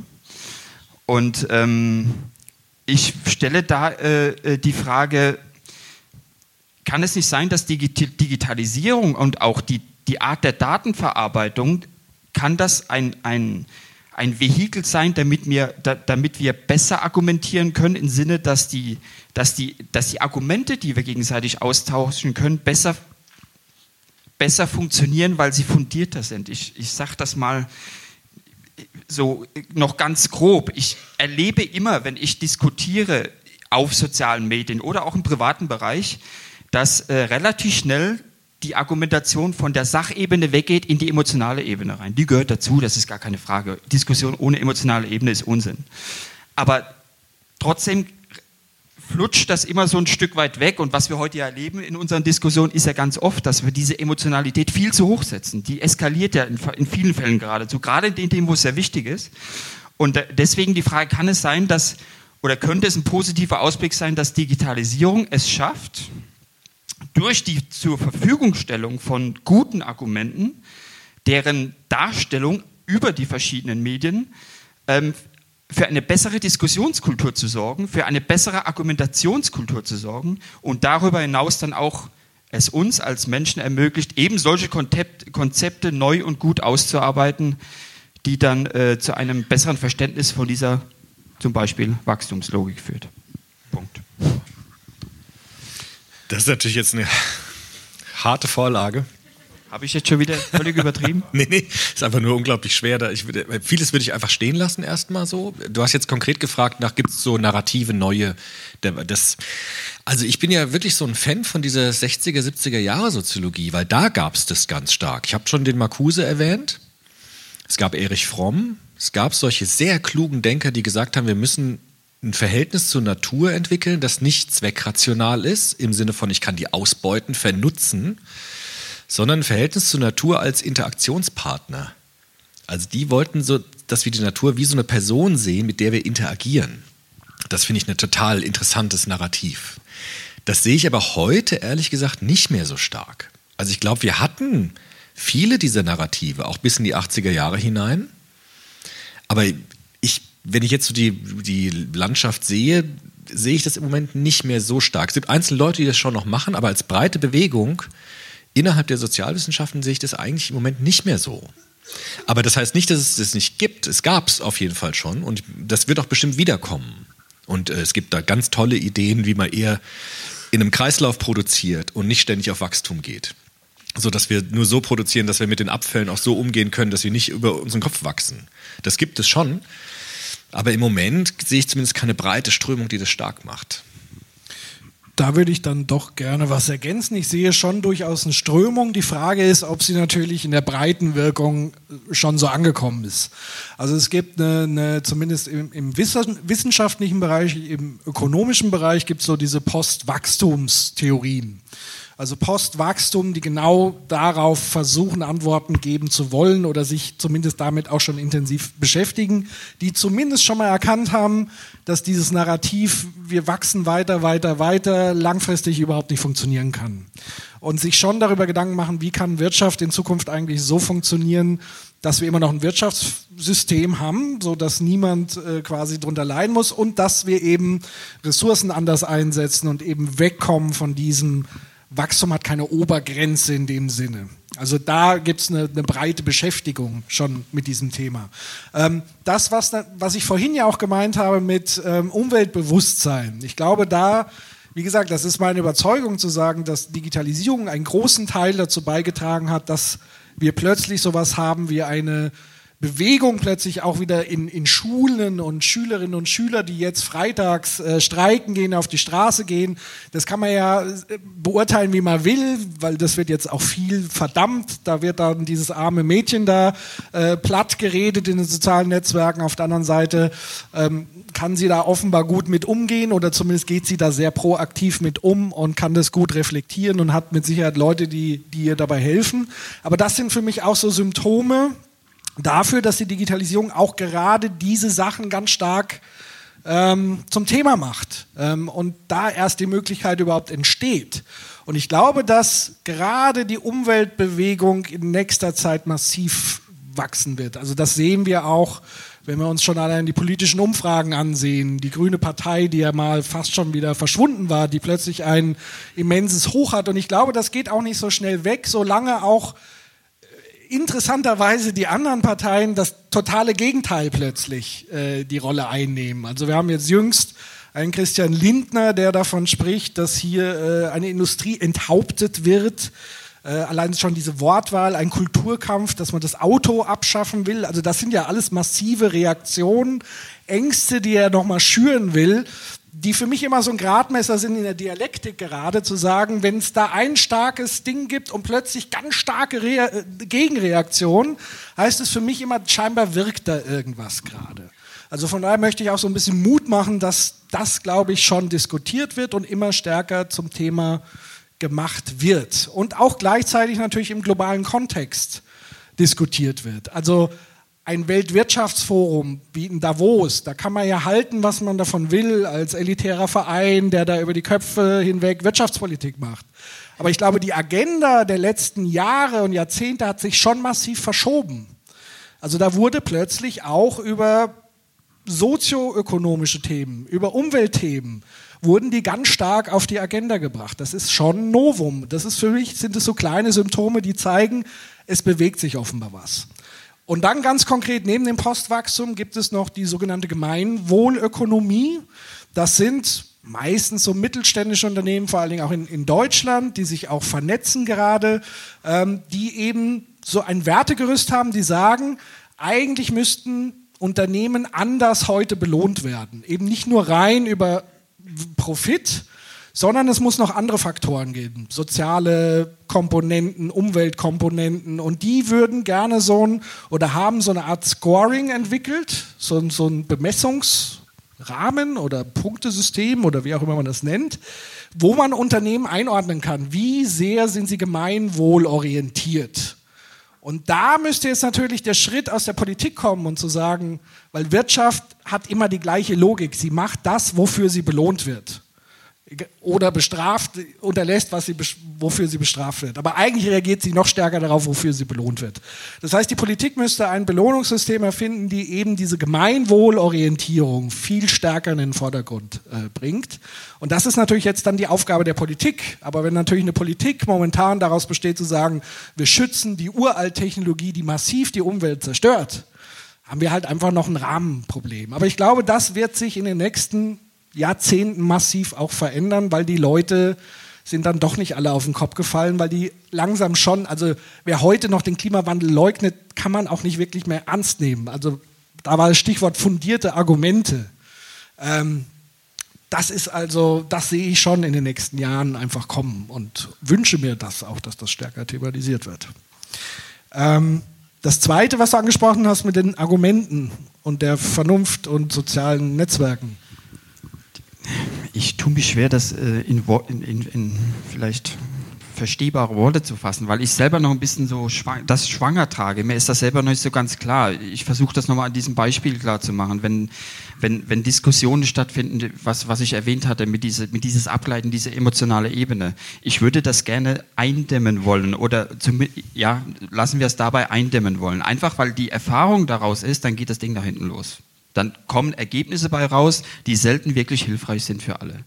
Also wie, wie, wie, wie, stärke, wie stärke ich diese Sachebene, diese Sachargumente? Wie kann ich dafür sorgen, dass die im Vordergrund bleiben und auch stärker beachtet werden? Denn gelingt dies, gelingen uns bessere Lösungen auf die drängenden Fragen, die sich uns stellen. Und da, da könnte ich mir zum Beispiel, um ein bisschen rumzuspinnen, eine Plattform vorstellen, die sowas die, die Themen rausgreift, die Argumente darstellt, auch visualisiert in einer Art Netz oder ähnliches, ihre Verbindungen zueinander darstellt und sie auch bewertet. Sagt, das ist ein gutes Argument, weil, das ist ein schwächeres Argument, weil. Und wenn, wenn das geht und wenn man das so als eine Art Referenz nehmen kann für Diskussionen, Thema Klimawandel, was wissen wir darüber? Und dann kann man auf diesen Datensatz zugreifen oder auf diese Datensammlung. Dann gelingt vielleicht das, dass man sagen kann, die Sachebene tritt in den Vordergrund und bleibt auch im Vordergrund neben all den emotionalen Störgeräuschen, die daneben dran äh, drum, drumherum stattfinden. Das ist so diese Idee, die ich da so, ja, wie gesagt, schwanger trage und wo ich, wo ich mir vorstellen könnte, dass auf der Ebene Digitalisierung sehr gut helfen kann. Ich glaube, das lässt sich technologisch allein nicht lösen. Also ich glaube, das ist ein Ding, was wir, ich sag mal so in dem Bereich Social Skills lernen müssen. Sowas muss viel stärker auch in die Schulen. Also quasi Demokratiebildung in den Schulen, also Debatten. Also wie viele Debattenclubs haben wir eigentlich hier? Da ist Amerika tatsächlich, da kann man ja halten, was man will, auch derzeit vom Klima her, aber wo man lernt überhaupt mal, was ist eigentlich ein gutes Argument. Also das muss man als, als Mensch erstmal grundsätzlich lernen. Und dann glaube ich auch, weil du gesagt hast, Beziehungsebene, Sachebene, kommt natürlich wieder der berühmte alte Paul Watzlawick mit seinem Kommunikationsaxiom, der sagt, es gibt eine Beziehungsebene, eine Sachebene in, in, in der Kommunikation und eigentlich ist die, äh, ist die emotionale Ebene, die Beziehungsebene immer die wesentlich stärkere. Das heißt, wir haben auch so ein Henne-Ei-Problem. Das heißt, wir werden auch nie vernünftig ins Gespräch kommen, wenn wir uns beiden jetzt nicht leiden könnten. Ja? Oder wenn wir jetzt nicht schon irgendwie eine Beziehung hätten und wenn es einfach nur ist, wir sitzen hier nebeneinander und äh, brüllen uns nicht an. Das Problem bei der Technik in, in sozialen Netzwerken ist, dass oft die Beziehungsebene komplett auch wegfällt. Wir sehen ja niemanden, wie er sich verhält. Hat er jetzt eine Träne im Auge oder ist er verletzt oder so, sondern da wird ja einfach nur raus, rausgebrüllt und man fühlt sich gleichzeitig, man interpretiert dann schon viele Dinge, die vielleicht sachlich gemeint sind, wieder als persönlichen Angriff. Also da ist allein die Technologie schon so ein bisschen ein Problem. Und umso stärker ist, ist oder umso wichtiger ist es dann eben diese andere Kompetenz, diese Sozialkompetenz eigentlich schon von früh auf zu lernen und zwar auch lebenslang zu lernen. Also nicht nur in der Schule, sondern eigentlich sollte jeder mal äh, Rhetorik und so weiter äh, mal ausprobieren, Debattenformate vielleicht auch selber entwickeln, so Formate wie diese hier, die das ja versuchen, ähm, auf so eine Ebene zu kommen und trotzdem die Beziehungsebene sehr wohlwollend, sehr stabil und so weiter zu halten. Also man kann da nicht die emotionale Ebene komplett ausklammern, sondern man muss mit ihr arbeiten, proaktiv arbeiten, muss reflektieren und so weiter und so fort. Also das ist eine Mordsaufgabe, die aber auch wirklich ansteht.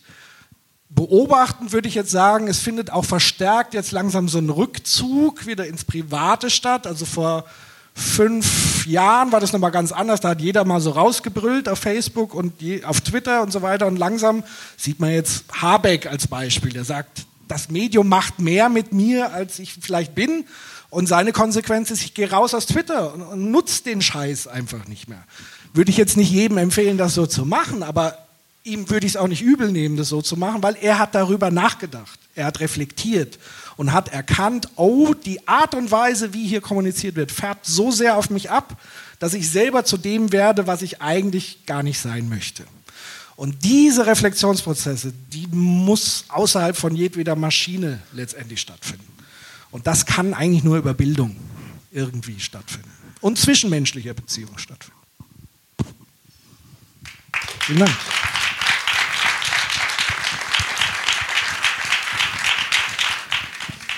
So, jetzt hast du lange ausgeharrt. War spannend. Ja. Äh, genau, ich habe eigentlich auch zwei Punkte. Der erste ist mir eingefallen, als ihr darüber geredet habt, was passiert eigentlich. Hallo. Hallo.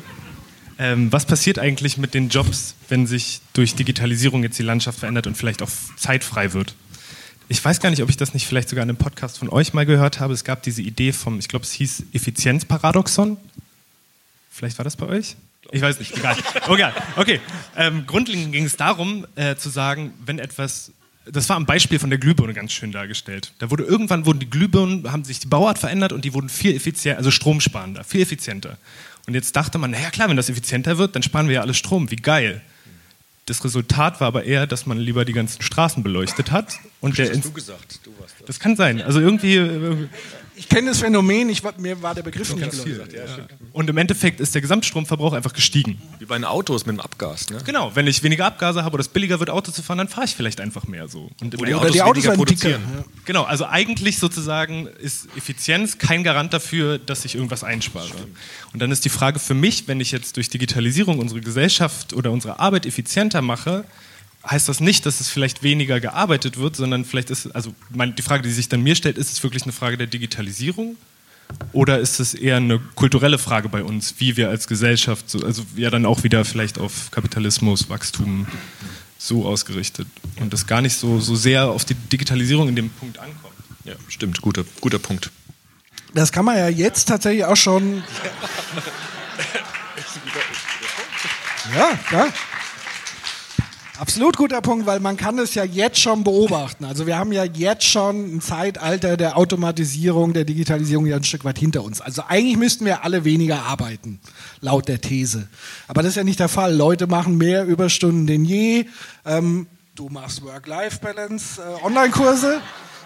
Also das heißt, es zeigt ja eigentlich, das geht irgendwie so nicht auf. Also von daher absolut äh, interessanter Gedanke. Ähm, die Frage ist natürlich, wer bleibt dann trotzdem am Ende auf der Strecke? Also haben wir nicht so eine Selektion zwischen den High-Überperformern, die dann nur noch arbeiten und die, die dann gar nichts mehr äh, zu tun haben oder die dann, so würde ja dann irgendwie die Liberalen argumentieren, die nicht qualifiziert genug sind für den Arbeitsmarkt, die fallen dann so ein bisschen hinten runter und so weiter. Und was ist vor allen Dingen mit den Leuten, die wirklich keinen Bock auf dieses Hamsterrad-Scheiß haben? Also die eben nicht ein Glück haben, wie wir jetzt eine Arbeit haben, wo man wirklich auch voll aufgehen kann drin, ähm, sondern die wirklich einen blöden Job haben, wo sie nicht gefordert sind, wo sie äh, dumpfe Dinge tun müssen. Das ist halt so ein bisschen die Gefahr, dass sich eigentlich so ein Phänomen wie soziale Ungleichheit dadurch noch wesentlich verstärkt, ähm, dass aber Arbeit tatsächlich eher zunimmt und nicht abnimmt. Also das ist schwierig. Hast du denn eine Idee, wie man das lösen kann? Ja, mein Gedanke war nur, dann sind wir ja wieder im Mittelalter, wo ja im Endeffekt auch alle gearbeitet haben wahrscheinlich, aber ähm, nur diese Hierarchie größer war. Ähm, ja, ich frage mich halt, wenn ich jetzt ins, in andere Kulturen oder ins Ausland mal gucke, es gibt ja Länder, die wesentlich weniger, sagen wir jetzt mal, digitalisiert sind und trotzdem weniger arbeiten. Ne? Und, und vielleicht, ich weiß nicht, vielleicht geht es denen auch schlechter oder nicht, aber eine Idee, wie man jetzt. Hattet ihr das nicht auch mit dem. Pro äh, ja, ich bin mir nicht mehr sicher. Ich höre so ein paar Podcasts und euren auch sehr viel. Äh, mit dieser kalvinistischen Logik. Ja, das hatten wir. Das, das war auch bei euch.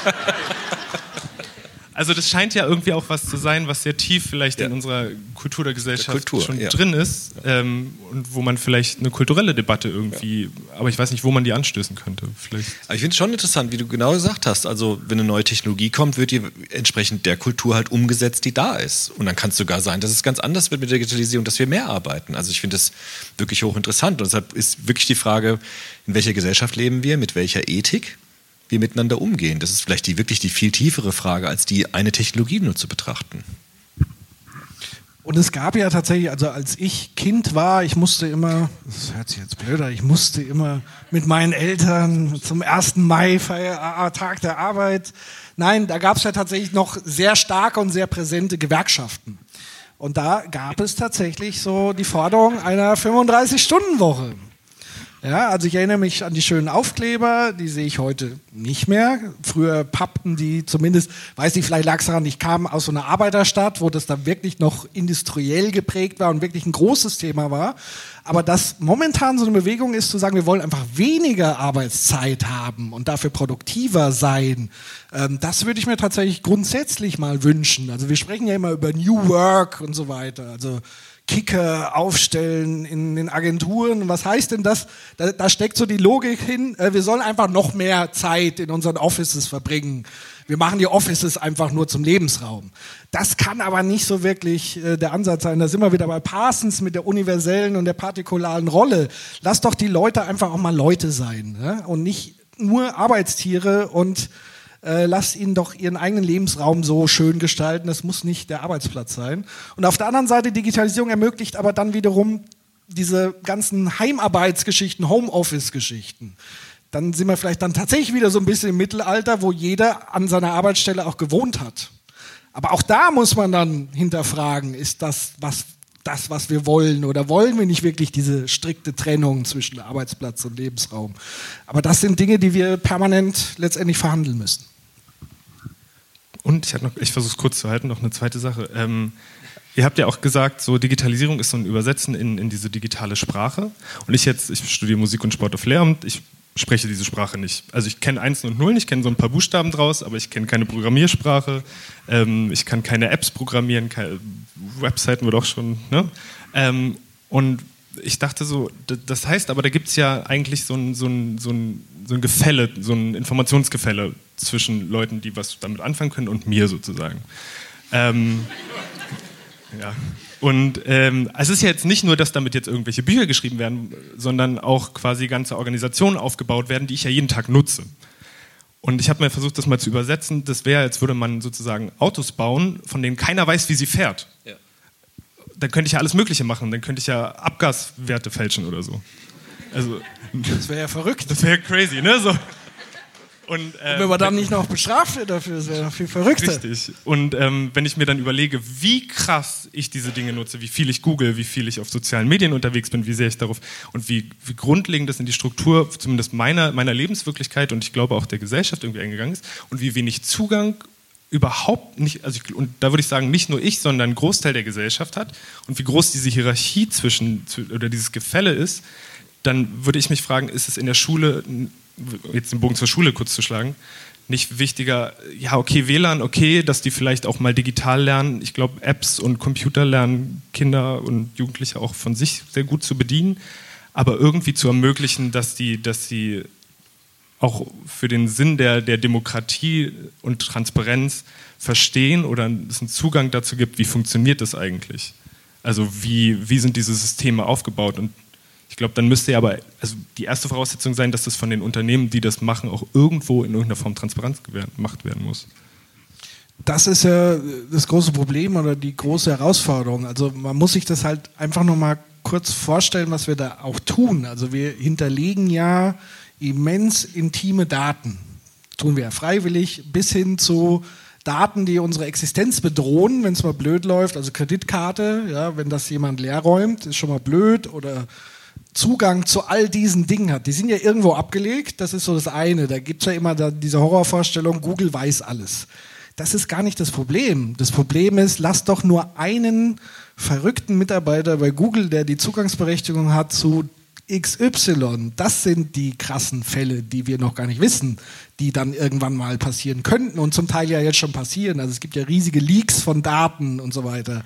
Ähm, auch das ist was, worüber eine Gesellschaft nachdenken muss, dass man, und deswegen gibt es ja so Überlegungen zu sagen, Facebook zerschlagen, Verstaatlichungen von solchen Dingen, wobei wir dann wieder in der Diskussion sind, ein Staat wie China ist vielleicht wieder anders als ein anderer Staat. Ja, also ähm, das heißt, wir kommen nicht drumherum, diese hast du ja so schön beschrieben, diese Machtakkumulation. Also wie wollen wir das regeln in Zukunft? Dass manche Leute nicht immens viel Macht haben und äh, manche gar keine.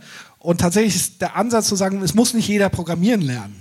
Aber es muss sich, glaube ich, jeder so ein bisschen bewusst werden, was steckt da eigentlich ein Stück weit dahinter und was für Institutionen müssten wir schaffen, um das auch wieder im Zaum zu halten, um da wieder so ein bisschen Ausgleich hinzukriegen. So wie wir es immer machen mussten. Also bei, oder eigentlich machen müssten, siehe Finanzmarkt, völlig unreguliert. Und die machen ja auch Pakete, äh, Produkte, die kein Mensch versteht, außer sie selber. Und damit machen sie riesiges, äh, riesigen Profit und keiner durchschaut das mehr.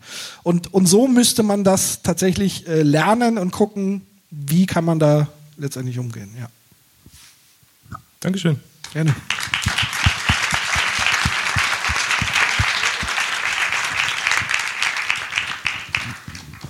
Ja, guten Abend. Hört man mich? Ähm, also ich bin Larissa Rathmer aus ähm, Münster und äh, bin angehende Sozialarbeiterin.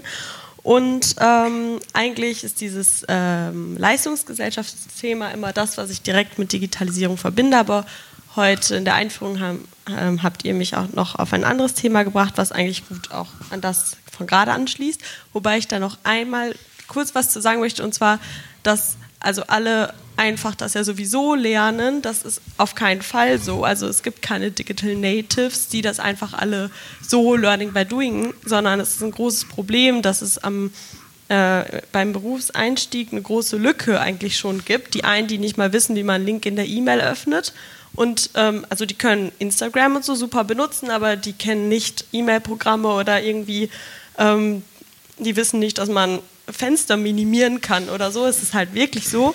Ähm, Habe ich schon selbst erlebt. Und die anderen, die sich super auskennen, weil die das gut beigebracht bekommen haben, weil die da gut rangeführt wurden und ähm, oder auch überhaupt die Möglichkeit hatten, weil die zu Hause überhaupt solche Geräte hatten. So und ähm, deswegen nicht jeder ist einfach Digital Native heutzutage. Aber was ich eigentlich sagen wollte ist, ähm, dass ich das spannend fand mit, dem, ähm, mit den zwei Arten des ha äh, Handelns oder der Kommunikation. Äh, zweckrationale Kommunikation und, nee, Handeln, ne? Mhm. Äh, zweckrationales Handeln und kommunikatives Handeln. Und dass das irgendwie in den sozialen Medien so ein bisschen verschwimmt. Also da bleibe ich jetzt mal zum Beispiel bei Instagram und Facebook und so. Ähm, da sehe ich halt, wie meine Freundinnen und so, das halt total viel nutzen und wahrscheinlich denken, die benutzen das, um ihr mit ihren Freunden im Kontakt zu sein, um auf den Laufenden zu sein, um zu sehen, was so abgeht. Und ähm, eigentlich, also ist das, also sind, unterliegen die total den ähm, dem Markt sozusagen. Da wird so viel unbekannte Werbung gemacht und ähm, diese ganzen Influencer, was die eigentlich für einen Einfluss auf unser Leben haben, das ist ja einfach enorm.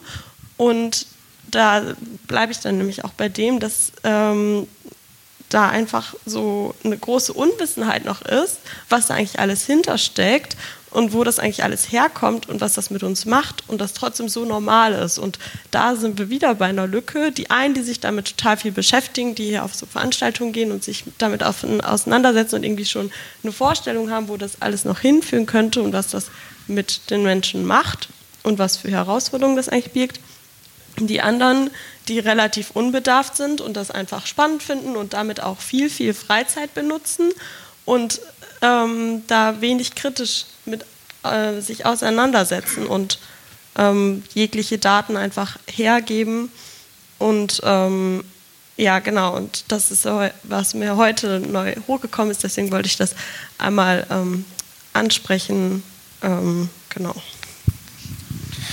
Ja, also es ist definitiv also wo fängt man quasi an? Also du sagst ja, auch da schimmert ja wieder das Thema Bildung letztendlich durch. Also Leute müssen nicht nur das einfach benutzen, sondern auch nochmal kritisch hinterfragen, wie sie es benutzen, was passiert da, was macht es mit mir, was macht es mit anderen Leuten. Da ist natürlich als allererstes so immer dann die Forderung, ja, das müssen wir in den Schulen unterbringen. Dann haben wir aber sofort das erste Problem, wer vermittelt denn den Schülern? Ja, weil die Lehrer haben ja selber dann, gehören ja genauso dazu. Ähm, bis hin dann Eltern, die in der Verantwortung sind, Großeltern. Also das heißt, man sieht schnell, dieses Thema ist eigentlich ein Thema, was alle Generationen letztendlich betrifft.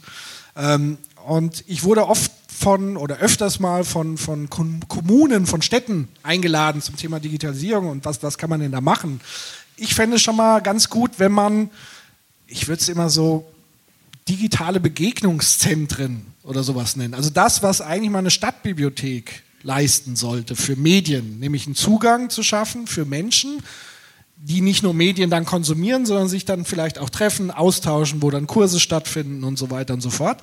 Und ich weiß, dass auch viele Bibliotheken gerade diesen Weg einschlagen. Also es gibt dann Bibliotheken, die haben neue Medien wie Virtual Reality Brillen und so weiter, die bieten dann aber auch Kurse an. Es gibt so Makerspaces, wo man basteln und tüfteln. Und ich glaube, das ist sozusagen der richtige Weg, Orte zu schaffen, so wie früher vielleicht eine VHS oder sowas, die das breit anbietet, wo dann auch Schulklassen reinkommen und so weiter, wo man Bildungsprogramme etabliert und vielleicht lieber da mal das Geld dafür ausgeben, als jetzt einfach Geld für Smartboards und Tablets in die Schulen zu pumpen, sondern lieber mal so einen gesamtgesellschaftlichen Ansatz, wo jeder teilhaben kann und Teilhabe zumindest mal ermöglicht wird. Da werden immer noch genug auf der Strecke bleiben. Das ist so ein bisschen das Problem. Du schüttelst den Kopf. Nee, ich wollte was sagen. Ich wollte nur, weil du Sozialarbeiterin bist und ich ja auch an der Hochschule und ähm, nein, ich, also ich bin im Fachbereich soziale Arbeit und äh, ich glaube halt auch, dass wir doch eine, ich arbeite gerade mit Schulsozialarbeit ganz viel, dass wir Räume eröffnen könnten für junge Menschen, um dort erlebbar zu machen, wie Freundschaft funktioniert jenseits von Geld. Also, dass wir einfach das wirklich versuchen zu erleben, wie fühlt sich das an, wenn wir kommunikatives Handeln ermöglichen, wo kein Internet läuft, wo keine Markenklamotten wichtig sind, wo Geld nicht so eine große Rolle spielt. Und dafür ist die soziale Arbeit genau da. Also das ist unser Job, nämlich jungen Leuten zu zeigen, pass auf, es gibt Erfahrungen, die sind viel tiefer, gerade weil sie nicht so viel mit Geld zu tun haben. Und gerade diese Räume zu schaffen, jenseits von dem, was du jetzt angesprochen hast, das ist genau die Arbeit, die wir in der Sozialpädagogik machen sollten. Dass wir selbst wenig Geld zur Verfügung haben, ist so. Deshalb müssen wir umso kreativer sein, um diese Erfahrung herzustellen. Und deshalb ist es genau das Ding, was wir in der Arbeit machen müssen, mit Menschen. Das wollte ich nur ergänzen. Ja, und dazu also auch Alternativen schaffen, also nicht nach dem Feierabend an Netflix und Facebook scroll und WhatsAppen, sondern ähm, halt auch Alternativen schaffen einfach und Werte, glaube ich, also und wissen auch, was solche Sachen mit einem machen, glaube ich. Okay, danke.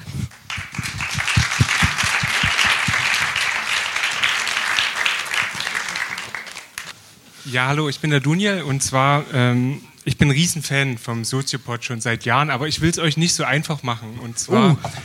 ähm, was mir wichtig ist, äh, ist, ich, vielleicht damit ihr das versteht, meine Fragestellung. Ich habe in Jena Soziologie studiert und ich habe praktisch mit der soziologischen Muttermilch den, die Kapitalismuskritik aufgesogen. Und ich glaube, das ist des Pudels Kern, was meine Vorredner so mit äh, genannt haben, aber vielleicht auch nicht ausgesprochen, diese unbändige Logik des mehr Gewinn, des Akkumulieren von mehr Kapital. Und ich finde, dass ihr gerade auf so einen Nebenkriegsschauplatz geht und viel über Phänomene erzählt. Aber des eigentlichen Pudels Kern, das habt ihr aus meiner Sicht nicht getroffen. Und ich war noch nie ein Fan von Parsons und heute hat es auch mich nicht erreicht. Und ich wollte mich, ich, ich frage einfach und Fair mich, enough. Das ist meine Meinung und ich, ich bin an eurer Meinung interessiert ab, äh, ab Digitalisierung, weil ihr das so sehr ins Zentrum stellt, aber ob das nicht einfach ein Medium ist, was sowohl im dialektischen Sinne eine Chance ist, indem es vergemeinschaftet. Also wenn ich überlege, ich habe Wurzeln in Kuba, ich, vielleicht sieht man es mir an, aber ich glaube nicht. Aber ich sehe, dass ich praktisch mein, mein Cousin in einer in meiner Hosentasche trage und mit ihm schreiben kann. Also ich finde, ein Vergemeinschaftungsmoment hat das. Es hat aber auch, und da komme ich zu meinem Punkt, äh, ein, öffnet Türen für den Kapitalismus, weil es Dinge Land nimmt, wenn ich jetzt mal soziologisch das versuche rüberzubringen, indem es praktisch Dinge, die vorher dem Kapitalismus entzogen waren, wie Freundschaft, Gemeinschaft, jetzt ein, zum Beispiel ein Etikett rankleben kann oder mit Werbung versehen und damit kolonialisiert es aus meiner Sicht einen Bereich, den Digitalisierung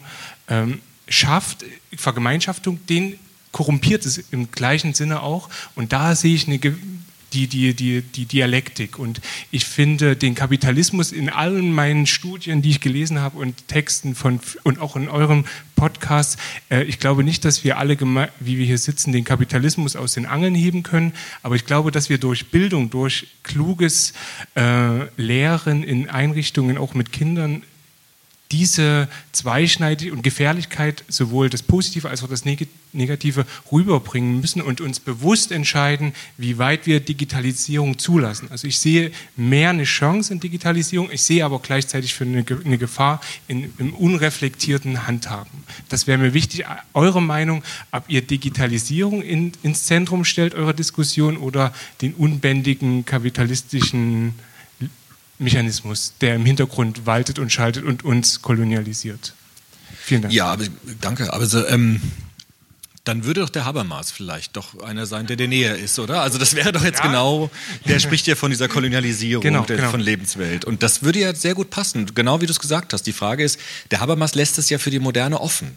Der sagt, es ist noch nicht entschieden, ob wir wirklich geschluckt werden von der Zweckrationalität oder ob wir die Inseln behalten können der Kommunikativität. Das ist noch offen und das gilt für Digitalisierung auch noch. Aber ihr habt so wunderschöne Beispiele gebracht, äh, die Pflege, wie die kolonialisiert wird. Eigentlich eine zutiefst fürsorgliche Geste des Menschen zu dem anderen wird korrumpiert, indem man es effizient gestaltet, digitalisiert. Auf der anderen Seite sehe ich eine große Chance, weil ich rede lieber mit einem Computer, wenn ich in der Uckermark bin und über Telemedizin erreicht werde, als mit niemandem. Aber ich glaube, uns ist es nicht bewusst oder, oder es, ist- es wird zu unreflektiert genutzt und damit öffnen wir die Tür des Effizienten, des, der Landnahme. Und das halte ich für eine Gefahr. Darum finde ich solche Foren wie heute sehr bereichernd, auch wenn mir Parsons nicht gefällt. Kein Problem. Also wie gesagt, also ähm, ich glaube, das haben wir auch versucht, aber zu transportieren, genau diesen Widerspruch, also zu sagen, es ist ja sowohl Chance wie das Risiko.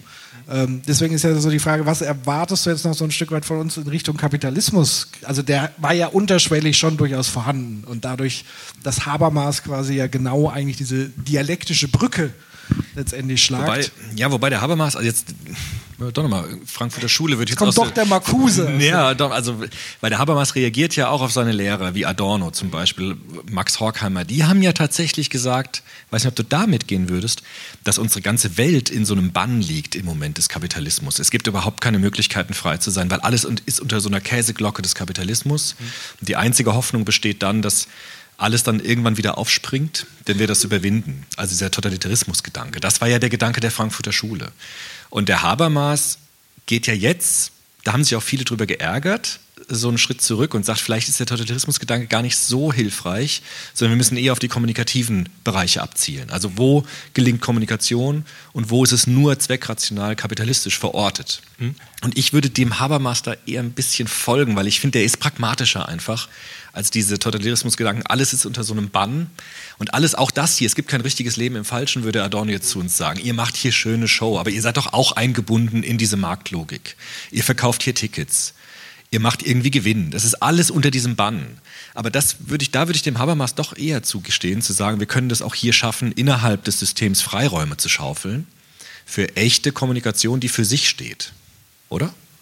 Das sehe ich genauso, aber es ist kompliziert, ne? Ähm, Aber ich, vielleicht das, was mein Vorredner gesagt hat, der sich äh, ein bisschen, mh, der das kritisiert hat, dass es jetzt im demokratischen Diskurs durch digitale Me digitalisierte Medien auch laut wird und, und unangenehm und emotional. Aber meine Frage zurück, leider kann ich sie nicht stellen, aber ist das, macht das nicht gerade Demokratie aus, dass es unbequem ist, dass man auch Emotionen aushalten muss? Also vielleicht führt uns eben das mehr in schwierig. Äh, Ich bin dafür, dass wir das aushalten, lernen und das muss uns beigebracht werden. Das ist vielleicht mein Punkt. Äh, Dass wir laute Stimmen auch aushalten, auch andere Stimmen. Und ich glaube, das, das transportieren uns die Bildungseinrichtungen zu wenig. Das stört mich. Im Gegenteil, ist schwierig, ja. Tut mir leid. Aber es hat mir sehr viel Spaß gemacht. Dankeschön. Danke dir.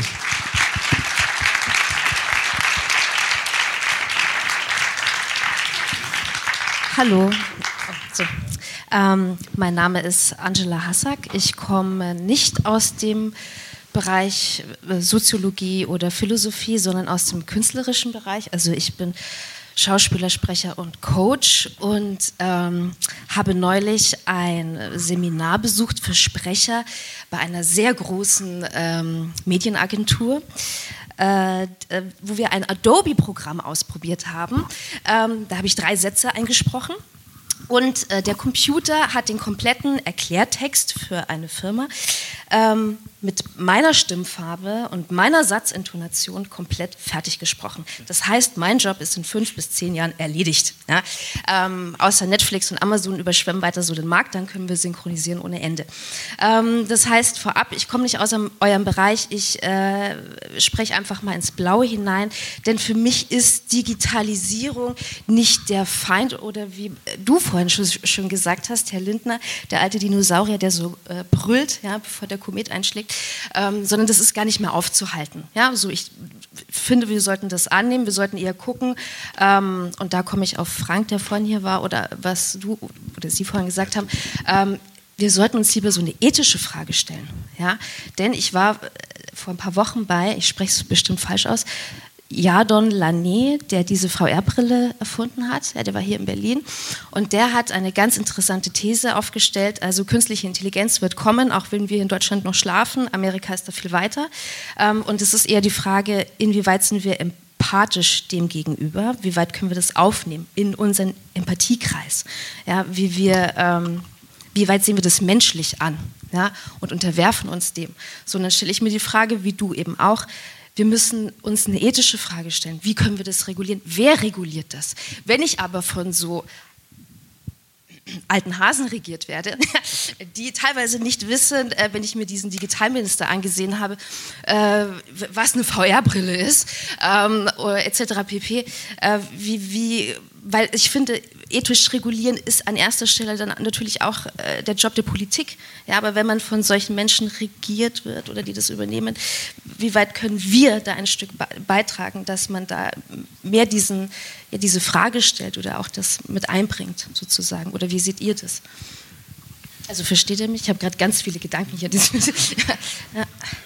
ja, also ähm, ich komme auf den Punkt Politik. Mhm wir alle können Politik machen. Ja, also das heißt, wir alle, es hindert uns jetzt nichts daran, dass wir jetzt alle rausgehen und wir gründen eine Partei beispielsweise. Mhm. Um Gottes Willen, das will ich jetzt nicht unbedingt sofort empfehlen, aber es ist sozusagen ein möglicher Weg. Oder man gründet eine Initiative, ähm, also die ganzen NGOs, die ja dazu da sind. Und da breche ich immer so ein bisschen die Lanze zum Thema Lobbyismus. Also man sagt ja, Lobbyismus ist per se schlecht. Ich halte davon per se so nicht, sondern wir sagen, es gibt ja in ganz vielen Bereichen Lobbyisten. Die Frage ist nur, wer hat das meiste Geld, um eine Lobby zu machen? Also Einfluss auf Politik und Politiker zu nehmen, ist schon sehr, sehr wichtig. Und gerade in der Demokratie, da müsste man vielleicht nochmal andere Regeln finden. Es muss transparenter werden und so weiter. Mehrere Stimmen, diversere Stimmen, all das. Aber ich glaube, dass wir alle, das ist auch oft, dass ich beobachte, zu sagen, der Staat, der Staat da oben, die da oben, niemand hindert uns jetzt im Moment in diesem System, in Deutschland daran, nicht daran teilzunehmen. Außer vielleicht, da ist dann wieder das Problem, Leute, die tatsächlich zwei Jobs machen müssen, um zu überleben. Mich wundert es, dass das Grundeinkommen noch gar nicht äh, als Stichwort kam. Ähm, es gibt natürlich auch Arbeit, die einen daran hindert, sich zu engagieren, politisch zu sein und Dinge zu tun, weil das erfordert Zeit und äh, Geld und, und so weiter. Also das heißt, selber aktiv werden und selber diese Ethik vorleben, propagieren, sich zusammenschließen, vernetzen, das vorantreiben. Das ist also das, was ich, was ich dazu ähm, sagen würde. Was, was ich jetzt nochmal besonders spannend finde zu, zu diesem Sprecherthema, mhm. ähm, auch eine persönliche Anekdote, weil ähm, hatte ich jetzt irgendwie auch kürzlich auf Facebook geschrieben. Ich war letztens im Theater. Und es war für mich die unfassbarste, immersivste Erfahrung, die ich je gemacht habe. Ja? Warst du zum ersten Mal im Theater? Nein, ich war und nicht was? zum ersten Mal. Was hast du gesehen? Nein. Was hast du gesehen und wo? Ich muss da auch hin. Leider wird das Stück tatsächlich Welches nicht mehr Theater warst du? Also es war ein ganz kleines Theater, es war die, die äh, Theaterwerkstatt in Würzburg, ganz klein, 60 Plätze, super. Hat auch dazu beigetragen, dass die Erfahrung so intensiv war, weil du wirklich mit Tuchfühlung an den Schauspielern warst. Ähm, ich meine damit die immersivste Erfahrung, ich war schon oft im Theater, war schon in der Volksbühne etc. pp. Also kenne schon einiges, was am Theater so ist, groß wie klein. Was aber da wirklich immens war, war diese hochgradige Emotionalität. Die Schauspieler waren brillant, die waren brillant eingespielt und so weiter. Das Thema, das Stück, wie sie es gemacht haben, musikalisch etc. Also ich saß dann wirklich am Ende auch mit Tränen der Rührung. Ich habe zwischendrin gelacht und so weiter. Wo ich mich dann als Medienmensch gefragt habe, könnte ich das in einem anderen Medium umsetzen? Und ich habe ganz klar gesagt, nein, das funktioniert nicht.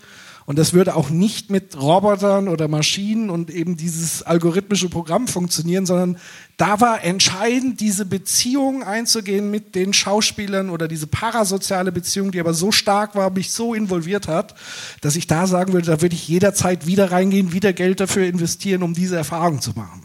Und deswegen so in diese künstlerische Richtung, dass solche Dinge dann nicht so einfach abgeschafft werden. Das nur so als Nebending. Weil ich, ähm, wenn ich da noch kurz äh, was dazu sagen darf, jetzt nicht zum Theater, das kenne ich gut, aber Sprecher, das wird uns passieren leider. Ähm, ich habe Bu das Buch gelesen, was Google wirklich will, was ich sehr empfehlen kann, auf äh, irgendwie sarkastische Art und Weise, weil ähm, die denken ja wirklich, wir leben im Mittelalter. Also die sind, die fühlen sich behindert, ja, am Weiterentwickeln. So, ähm, ja, das regt ihn wirklich auf anscheinend. Und ähm, auch da wieder so die Frage. Ähm, wenn uns das alles so einholen, also ist dann wirklich so, ich muss Facebook abschalten, ist das, was ich machen kann? Ja, äh, kein Instagram, kein Twitter, kein Facebook, ist das der, der Widerstand, den ich da leisten kann, um irgendwie nicht ganz der Knecht der Digitalisierung zu werden? Das muss letztendlich ja jeder, kann ja jeder für mhm. sich entscheiden. Und ich glaube, wer die Erfahrung schon mal gemacht hat, wird feststellen, das Leben geht irgendwie weiter, auch ja, wenn ich ja, nicht ja. mehr auf Facebook bin.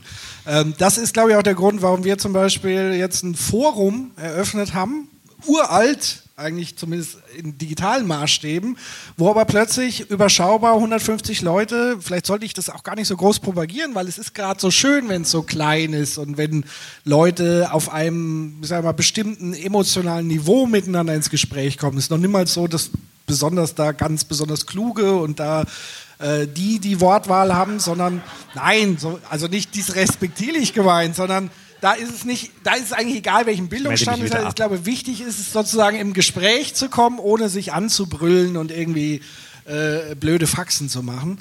Ähm, das heißt, ja, also gerade ich meine, das Internet ist nicht Facebook und Facebook ist nicht das Internet. Also das müssen Leute auch und das merkt man ja auch, dass Leute aus Facebook rausgehen. Es wird privater. Gut, dann gehen sie zu WhatsApp, das ist die gleiche Firma. Ähm, aber geschenkt, aber auch den Leuten klarzumachen, es gibt auch ein Leben außerhalb ja. des Ganzen. Und das funktioniert sehr, sehr gut. Auf jeden Fall, ja. Danke. Danke dir.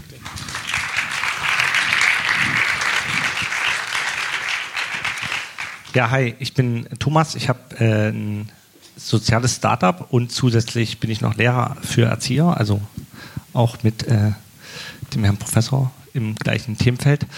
Und äh, mich ähm, treibt die Frage um, ich habe heute eine, eine, kleine Anekdote aus meinem äh, heutigen Tag. Ich bin mit dem Fahrrad lang, äh, an der Straße lang gefahren und da ist so eine nannte Frau da irgendwie mit dem Fahrrad aus der Straße rausgekommen und hat ein Fahrrad, was dort so stand, umgeschmissen, hat sich kurz rumgedreht und ist weitergefahren. Und da habe ich dieses Fahrrad einfach angehalten, habe das Fahrrad aufgestellt und da sagt so ein Mann zu mir, ach, das ist aber toll, dass Sie das machen.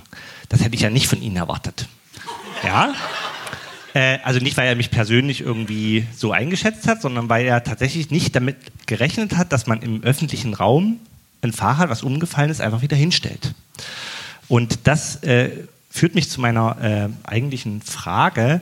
Ist nicht vielleicht dieses Persönliche, was wir in, in, Beziehungen irgendwie führen, in unserer Familie und so, ist es nicht vielleicht das, was wir genau in unserem Alltag eigentlich brauchen? Also ihr hattet vor uns angesprochen, dass man zum Beispiel äh, Jobs wie eine Kassiererin, die wird irgendwann wegrationalisiert.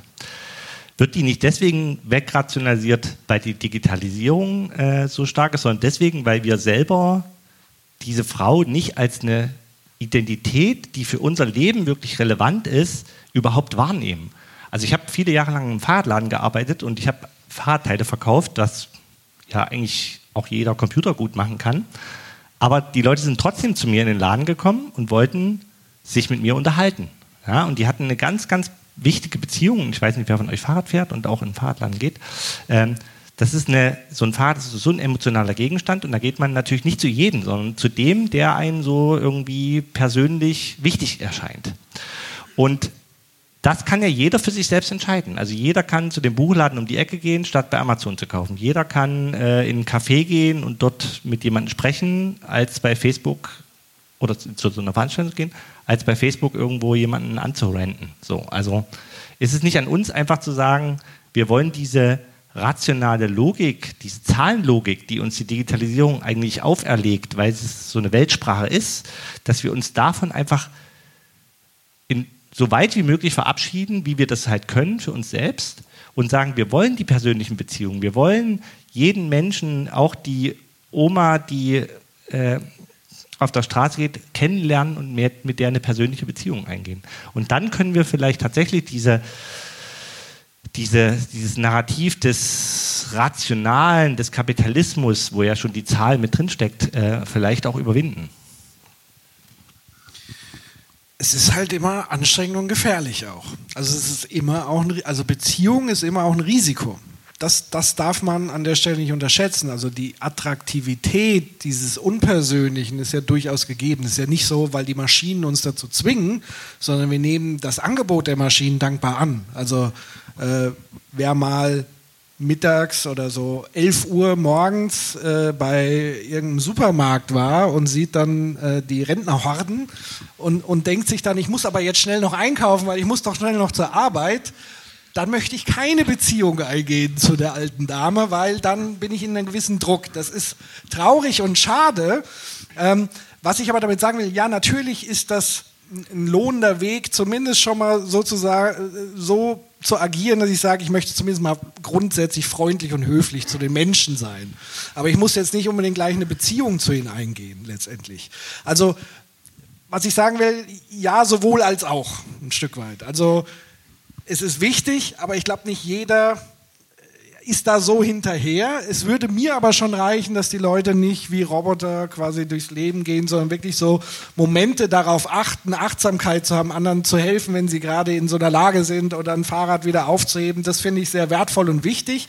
Sowas kann aber letztendlich eigentlich wiederum nur, korrigiere mich, über Erziehung, über Sozialisation, über Erfahrungen geschehen, über Vorbilder, Leute, die das beobachten, nachmachen, deine Kinder, die das sehen, wie verhältst du dich in der Situation. Das kann man nur damit umsetzen. Ich glaube, das kann man weder erzwingen noch. Weißt du, was ich meine?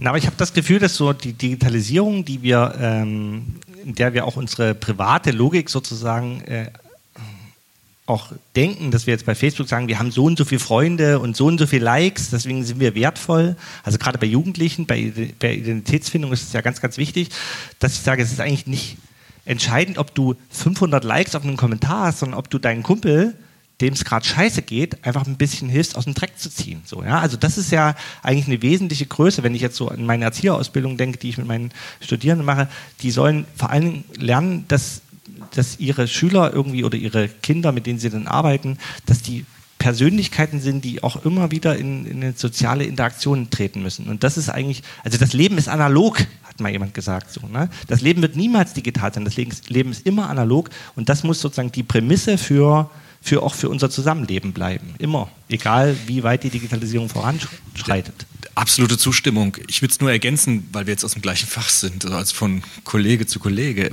Gerade für Menschen im sozialen Bereich ist es aber auch wichtig, dass mit dieser Rolle. Also da bin ich wieder so spießig jetzt, aber ich erlebe Menschen, die ganz viel von sich geben und ganz wenig zurückbekommen und ständig über sich hinausgehen, ständig über die Rolle hinausgehen. Und da ist es mir immer wichtig mit diesem Parsons, wenn ich den nochmal nehmen darf, also, weil ich finde ihn da nicht schlecht, ja, zu sagen, eine Rolle, ich weiß, der hat seine, der ist ja irgendwie auch so ein bisschen, aber jetzt nur in dem Fall jetzt. zu sagen, eine Rolle schützt dich auch.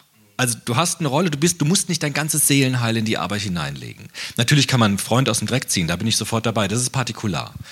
Aber wenn ich Kassierer bin, Kassiererin bin, dann muss ich nicht mein Seelenheil in diesen Beruf legen, sondern ich habe eine Rolle und mein, mein Seelenheil hebe ich mir auf für meine Familie, für meine Freunde. Also diese Unterscheidung finde ich schon auch wichtig für das, was wir halt Psychohygiene nennen. Also einfach zu sagen, ich kann mich auch abgrenzen. Und das ist mir bei unseren Berufen auch immer sehr wichtig, weil viele Studenten, die ich habe, sind so idealistisch und so euphorisch, dass die boah, dass die eher so eine Rolle erstmal brauchen, um das richtig kanalisieren zu können und nicht sofort sich raus explodieren in andere Menschen hinein. Also das einfach nur, aber ich glaube, das ist, äh, ich auch überspitzt jetzt, ja, aber ich glaube, das würdest du auch unterschreiben wahrscheinlich, geschenkt. Ja, also kenne ich genauso. Natürlich. Ja, klar. Definitiv. Und Vielen Dank. Was ich da noch tatsächlich ergänzen will,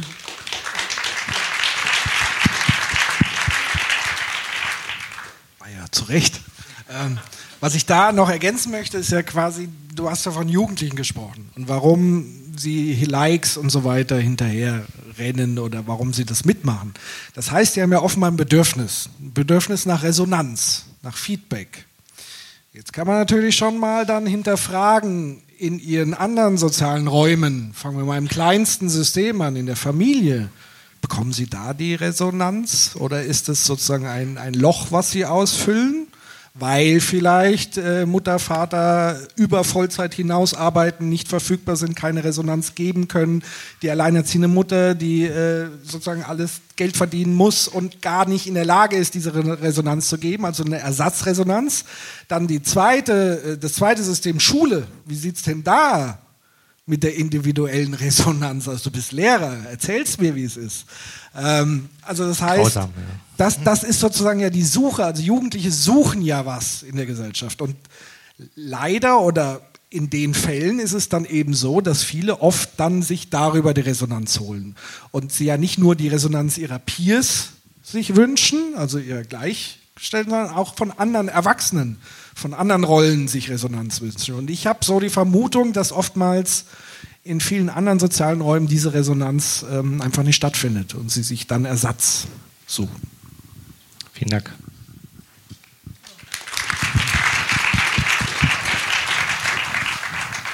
Ähm, ja, also ich bin Franz. ähm, kurz zu dem äh, gerade Gesagten, also ähm, quasi das Leben ist analog. Äh, mir fällt da total doll auf, also mir geht es zum Beispiel so, das erinnert mich auch an das, was, glaube ich, du gerade gesagt hast, mit dem ähm, äh, der Cousin in der Hosentasche. Ähm, ich finde schon, also, dass man da irgendwie auch für sich unterscheiden muss oder dif halt differenzieren muss, was denn eigentlich nur Informationsaustausch ist und was wirklich soziale Kommunikation an der Stelle ist. Weil mir, also mir fällt oft auf, dass ich in Zeiten, wo ich irgendwie viel mit äh, Schule zu tun hatte oder jetzt äh, angefangen hatte zu studieren oder so, dass man ganz schnell das Gefühl bekommt, man lebt sozusagen so sozial kommunikativ, weil man viel mit Leuten schreibt oder keine Ahnung äh, auf Instagram ist oder so, aber irgendwann man sich hinsetzt und einem auffällt, dass einem super doll was fehlt. Und das ist glaube ich dieser Teil, den man als Mensch glaube ich, wahnsinnig doll braucht. Das, und das unterscheidet quasi dann soziale Medien von wirklich sozialer Kommunikation so an der Stelle. Ähm, genau, also das dazu ist mir jetzt nur so kurzfristig eingefallen.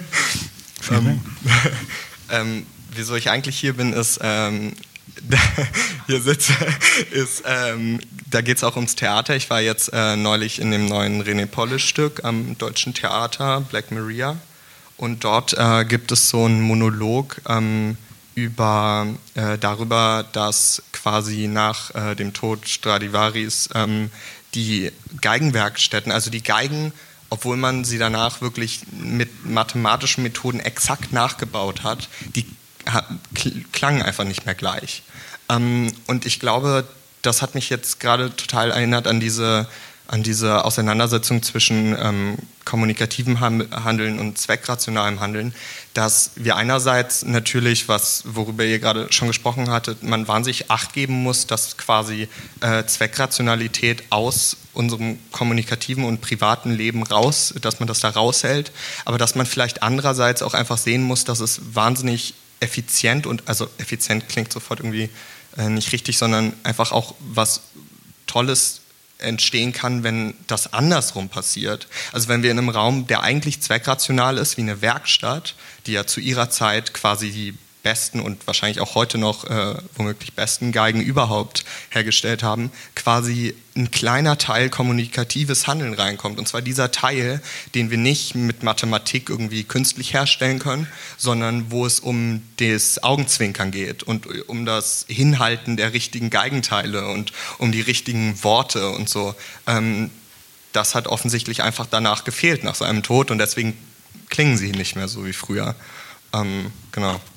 Aber da würde ich auch sagen, das, das wird bestimmt immer bleiben, weil ich denke, so eine Geige ist ja, das ist der, Prozess ist ja eher fast wie Kunst.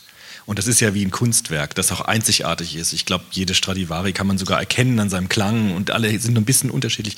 Und ich glaube, dass diese handwerklichen Berufe, die so einzigartig sind, die auch in den künstlerischen Bereich hineingehen, dass die trotz Digitalisierung immer auch weiter bestehen bleiben. Also ich glaube, wir werden immer vielleicht weniger oder weiß ich nicht. Also es wird immer Menschen geben, die sowas ganz besonders Handwerkliches machen können weil man genau, wie du sagtest, weiß, dass man das nie ersetzen kann durch Maschinen. Ich glaube, das wird immer ein Bereich sein, der bleibt. Bin ich fest von überzeugt. Und vor allen Dingen, Menschen sind ja Geschichtenerzähler. Also Stradivari, die Stradivari-Geige lebt ja eher von der Geschichte und von dem Spieler, also der das beseelt hat. Du hast ja sowas wie eine Beseelung beschrieben, letztendlich eines Gegenstandes.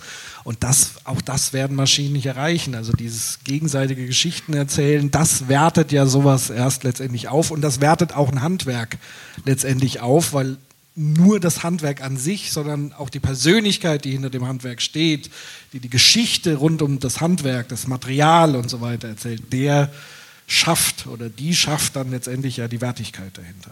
Von daher absolut richtig, ja. Danke.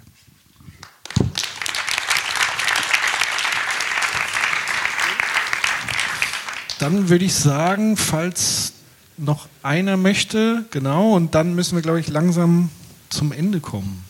Gut. Hallo. Ja, hallo, Daniela mein Name. Ich bin offensichtlich auf dem Kollegenstuhl hier. Ähm, erstmal danke für viele tolle Einschlaffolgen Soziopod, die ich teilweise 100 Mal hören muss, aber ähm, genau. Ich habe mich äh, tatsächlich neulich auch bei einem Podcast hören gefragt und die Frage jetzt quasi wieder erinnert im, in, ja, im Her auf dem Herweg sozusagen. Ähm, das Internet hat ja ursprünglich versprochen, oder die Digitalisierung könnte man auch sagen, ähm, Demokratie. Also alle sind gleich, weil alle den gleichen Zugang zu Informationen haben. Dann hat sich herausgestellt, hm, ist nicht so, weil wir haben ja irgendwie ein Access Divide, also sprich, oder Digital Divide, sprich, ähm, nicht alle haben den gleichen technischen Zugang. Der ist jetzt ja aber auf zunehmendem oder eher abnehmend genau genommen ja, im Prinzip nimmt das mehr und mehr ab. Also sprich, Männer und Frauen nutzen das Internet eher gleich. Auch Senioren sind inzwischen angekommen. Es gibt noch so ein bisschen Global-Unterschiede. So, ähm, da wo jetzt aber der Access Divide nicht mehr vorhanden ist, ähm, gibt es jetzt den Second Level Digital Divide. Also sprich, ähm, die Menschen haben alle Zugang, aber sie sind teilweise nicht in der Lage, es zu nutzen. Also man ist nicht in der Lage, herauszufinden, ähm, bei den US-Präsidentschaftskandidaten, wer ist für welche Positionen bezüglich Abtreibungen, wer ist in der Lage, Kinotickets zu finden und so weiter. Also jetzt online das zu recherchieren. Ich glaube, unsere, wir wissen alle, was Trump, na egal. Ähm, genau, und ich habe mich jetzt gefragt, kann man mit ähm, Pierre Bourdieu darauf gucken, auf diesen Second Level Digital Divide? Und wie würdet ihr das machen? Du, nix schon. Ja, also ich muss sofort an Bourdieu denken, als du angefangen hast zu erzählen, weil der sagt doch genau das, dass eben die Startbedingungen gar nicht die gleichen sind.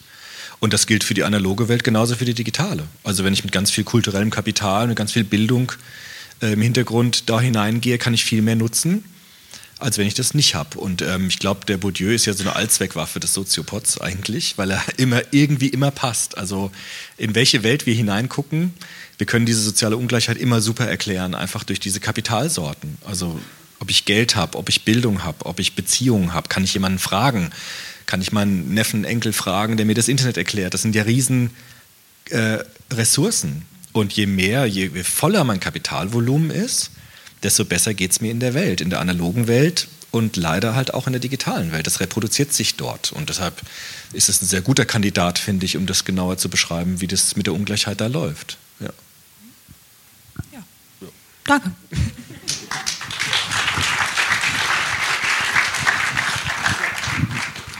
Hallo, ähm, ich bin Michael. Ähm, mein Hintergrund ist mehr ähm, betriebswirtschaftlich, finanzwirtschaftlich. Ähm, genau, wenn wir so viel über Digitalisierung reden, ganz viele Menschen stellen sich vor, das ist ein Prozess, der hat jetzt oder vor ein paar Jahren begonnen und ist dann vielleicht in, in 20, 30 Jahren abgeschlossen und dann haben entweder Algorithmen und Roboter einen Großteil unserer Arbeitsplätze übernommen oder Horrorvorstellungen aller Terminator haben die Macht ergriffen. Aber so ist es ja nicht. Also Digitalisierung ist ein Prozess, der hört nicht auf und der findet kein Ende und ähm, wir wissen noch nicht, in welche Richtung das am Ende gehen wird. Ähm, aber was ich spannend finde, ist zu schauen, wo, wo sehen wir Digitalisierung heute? Was sind Prozesse, es gibt Schlagwörter, ähm, künstliche Intelligenz, ähm, welche Prozesse werden von, von Algorithmen übernommen. Und das sind eben nicht oft handwerkliche Dinge, ähm, also ja total kompliziert, eine Maschine zu entwickeln, die, die irgendwie jeden Tag an unterschiedlichen Baustellen Fliesen verlegt. Es ist viel einfacher, Verwaltungsaufgaben zu automatisieren oder eine juristische Entscheidung ähm, automatisch treffen zu lassen. Ähm, und, und da gibt es ähm, diese Algorithmen, zum Beispiel ähm, hat Amazon in England das ausgetestet in Bewerbungsverfahren, ähm, quasi Algorithmen, die die Bewerber vorauswerten. Und diese Algorithmen sind ja nur so klug wie die Daten, die, die, ähm, aus denen sie lernen. Ähm, also Daten, historische Daten, die, die von Menschen gemacht wurden. Und da ist jetzt meine Frage, wie, wie diskriminierend können Maschinen sein, wenn eine Maschine dann auswertet, 80 Prozent der Bewerber, die weitergekommen sind, waren männlich oder hatten keinen Immigrationshintergrund. Und das ist dann ein Minuspunkt. Und, und wie, wie weit müssen wir als Menschen dann diesem Raster entsprechen? Ähm, und, und wie weit nimmt das uns Vielfalt? Wie, wie sehr kann, kann eine Maschine oder wie sehr können wir Menschen vermessen, ähm, Individuen vermessen?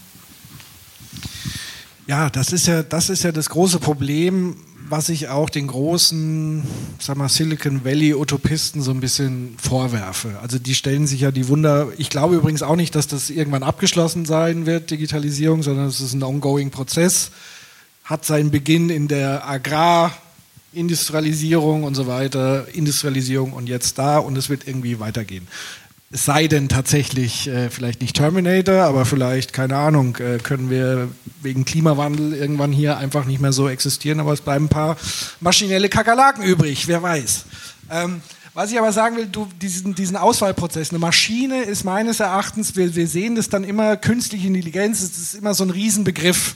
Sowas, als ob das so eine losgelöste Entität wäre, von uns komplett losgelöst. Dabei sind wir die Schöpfer des Ganzen. Das heißt, wir irgendeiner muss ja mal anfangen, das zu programmieren. Und irgendeiner legt am Anfang mal die Parameter fest, wonach eine Maschine agieren soll. Das heißt, am Ende, ich weiß, der Mensch drückt sich gerne um die Verantwortung, aber er wird nie davon wegkommen. Also deswegen ist zum Beispiel die Entstehung von künstlicher Intelligenz auch zu verordnen im militärischen Bereich. Das Internet ist mal entstanden im militärischen Bereich. Unter anderem auch, weil man sich so ein bisschen der Verantwortung äh, entziehen wollte, um direkt über Leben und Tod zu entscheiden. Also die ersten Einsätze, unbemannte Drohnen und so weiter, da sitzt dann nur noch einer vor dem Bildschirm und macht irgendwelche Lichtpunkte, die er da an und ausknipst. Das heißt, ich entziehe mich auch so ein Stück weit der Verantwortung als Mensch und muss dann nicht mehr, sehe die lebende Person nicht, die ich gerade dann in die Luft sprenge und so weiter. Das heißt, das ist so diese Verlockung, die da immer drin steckt. Aber am Ende werden wir immer Verantwortung tragen, genau für das, nämlich für diese Parameter, die wir definieren. Das wird eine Maschine nie selber definieren. Irgendwann schon, aber sie speist sich dann trotzdem aus einer Vorprogrammierung heraus. Die kann nicht aus dem Nichts heraus existieren und agieren. Das heißt, der Mensch wird immer in der Verantwortung sein. Und deswegen appelliere ich dann auch immer an, an Leute, die an künstlicher Intelligenz basteln, sich dem zum einen immer wieder bewusst zu werden, weil viele wollen sich dann so ein bisschen aus der Verantwortung schleichen. Die dann sagen, ja, die werden dann so intelligent, die machen das dann viel besser als wir und machen das alles selber und alles wird super und gut. Das glaube ich tatsächlich nicht, sondern es sind genau solche Dinge, wie du gesagt hast, in, in, Bewerbungsprozessen, die jetzt schon ungerecht sind, die dann noch ungerechter werden, weil sie noch präziser ungerechter werden, weil sie sich noch präziser dran halten. Es werden diese ganzen zwischenmenschlichen Komponenten, das ist sowieso fragwürdig, ob ich einen Bewerbungsprozess maschinell, ist ja schon mit Lebensläufen Quatsch eigentlich, sondern ich möchte ja Leute im Zwischenmenschlichen erleben, wie arbeiten sie im Team, wie wirken sie und so weiter.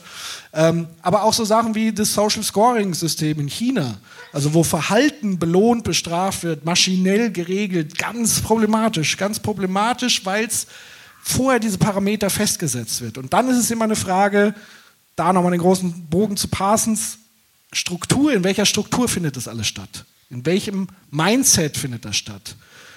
aus welchem Motiv heraus findet das statt? Mache ich das, um besser, effizienter töten zu können, um besser, effizienter Geld verdienen zu können? Das sind dann die Fragen und da wird sich der Mensch nie entziehen können. Es sei denn, am Ende ist es dann wirklich nur noch die Maschinenwelt und dann ist es mir zumindest ja auch egal, ja, weil dann können die ja rummaschinen, wie sie wollen. Also vielleicht beantwortet das so ein bisschen die Frage, was Hm, dahinter Die steht. Frage ist ja auch, welche Weltanschauung die Maschinen dann übernehmen. Also so wie es derzeit ist, ist es dann quasi die libertäre Ansicht durch die Silicon Valley Unternehmen und wer hat dann die Macht? Genau, also wenn man die Idealvorstellung, da kann man ein bisschen zurückblicken auf die Kybernetiker und so weiter, ähm, Norbert Wiener, so diese Anfänge, wenn man davon ausgehen man macht eine Intelligenz so als autopoetisches System, als selbsterhaltendes System. Angenommen, man schafft es, eine Entität zu schaffen, die sich selber erhalten will. Ja, was glaubst du, wie eine Maschine dann handeln wird, um sich selbst zu erhalten? Und plötzlich merkt der Mensch, wie er vorhin schon viel Google sagt, die meisten stehen uns so ein bisschen im Weg. Was würde denn eine Maschine tun, wenn sie merkt, der Mensch ist eigentlich saudumm und er steht mir nur blöd im Weg rum?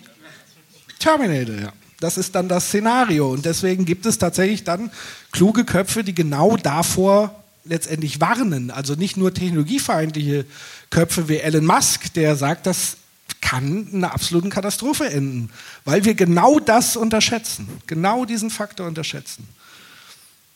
Also ist die Frage, wollen wir uns selber abschaffen in dem Sinne, dann geben wir am besten den Maschinen mehr Macht und geben ihnen am besten völlige Freiheit, weil dann entscheiden sie, was ist gut für uns als Maschinen und nicht für uns als Menschen. Ja, und dann derzeit Aufgabe der Politik, da Grenzen zu setzen, wenn, wenn Know-how vorhanden ist überhaupt. Ja, ich glaube zum einen, viele Politiker sind einfach mit dem Thema komplett überfordert, weil sie in dem Thema gar nicht drin sind. Ich glaube, sie haben eigentlich auch tausend andere Probleme, die sie lösen müssten, schon im Zwischenmenschlichen. Die kommen da gar nicht hinterher, aber auch die müssen sich ja täglich diese ethische Frage stellen. Also, welche Gesellschaft wollen wir und wie wollen wir Gesellschaft so regulieren, dass jeder was davon hat und nicht einer am Ende hinten runterfällt. Und da ist ja dann auch auf die Frage, denken viele Politiker überhaupt so oder denken sie einfach nur an das nächste, nächste, nächste, nächsten Schritt? Sorry, ich habe mich jetzt hier einfach noch draufgeschlichen. Mich äh, stören gerade zwei Sachen und äh, die will ich nochmal loswerden. Äh, vom Hause aus, also promovierter Soziologe ähm, und in der IT tätig. Deswegen passt das Thema eigentlich auch sehr, sehr schön. Mich stören zwei Sachen, deswegen äh, würde ich die gerne loswerden wollen. Ähm, das erste ist, dass es immer von die äh, oder der Code mit einer Logik gesprochen wird. Das gibt es nicht. Also so ganz bildlich gesprochen, ähm, keine Ahnung, Amazon oder Tinder oder äh, Wunderlist oder was auch immer, die haben ganz, ganz unterschiedliche Logiken dahinter. Es wird auch nicht von Maschinen gemacht, sondern von Menschen. Das klang immer wieder anders, das ist aber wichtig. Und es sind auch nicht die ITler, die diese Codes machen, sondern meistens sind es in der, der IT-Sprache sind es Product Owner. Also sind meistens sogar IT-ferne Leute, die sich bestimmte Sachen überlegen, die dann halt ähm, technisch umgesetzt werden, die dann natürlich in das Leben massivst einwirken teilweise. Klar, da muss man sich Gedanken machen, aber es gibt nicht den Code. Und es gibt keine irgendwie ominöse kapitalistische Irgendwas-Theorie, die die komplette IT irgendwie hinterlegt wird. Das ist Schwachsinn. Das gibt es nicht. Also man muss sich das natürlich ähm, auch immer sinnvoll anschauen und gucken, was macht Technik mit Menschen. Aber es gibt nicht die Technik, die sich irgendwie aus dem Nichts heraus entsteht. Das ist ganz, ganz wichtig, dass man sich einfach vergegenwärtigt. Letztendlich sind es immer im Ende die Gesellschaft, die ein Stück weit auch Technik äh, etabliert und auch jeder Mensch kann für sich selbst entscheiden, ob er oder sie letztendlich auch das nutzt und auf welche Art und Weise das nutzt. Das ist das Erste, was ich gerne mitschicken will. Und das Zweite, was gerade diskutiert wird, ist völlig irrelevant, weil äh, was gerade vorausgesetzt wurde, ist, dass es sowas wie eine starke äh, KI gibt. Die gibt es technisch nicht. Wir sind immer noch, also Technik hat keinen Verstand. Technik ist nicht intelligent, wie wir meistens Intelligenz als Begriff benutzen. Das gibt es nicht. Wir haben eine schwache KI, ja, damit wird immer mehr auch gemacht. Das kann vor allen Dingen letztendlich ähm, Routinen ersetzen. Da, da, da passiert auch ganz viel, da geht die Technik auch massiv vorwärts. Auch was gerade die eine Dame meinte mit, äh, mit Übersetzung, ich habe das live schon gesehen, dass man in einer Sprache was einspricht und Microsoft das sofort auswirft in einer x-beliebigen anderen Sprache. Das ist in zwei, drei Jahren Standard. Also Übersetzungen simultan wird es technisch geben. Das hat massive Einflüsse auf bestimmte Bereiche, aber viele halt auch nicht. Und alles, was in die Richtung geht, dass eine Maschine halt Intelligenz hat, so wie wir es eigentlich klassisch verstehen, eben, dass man kreativ ist, dass man was Neues erschafft und so weiter.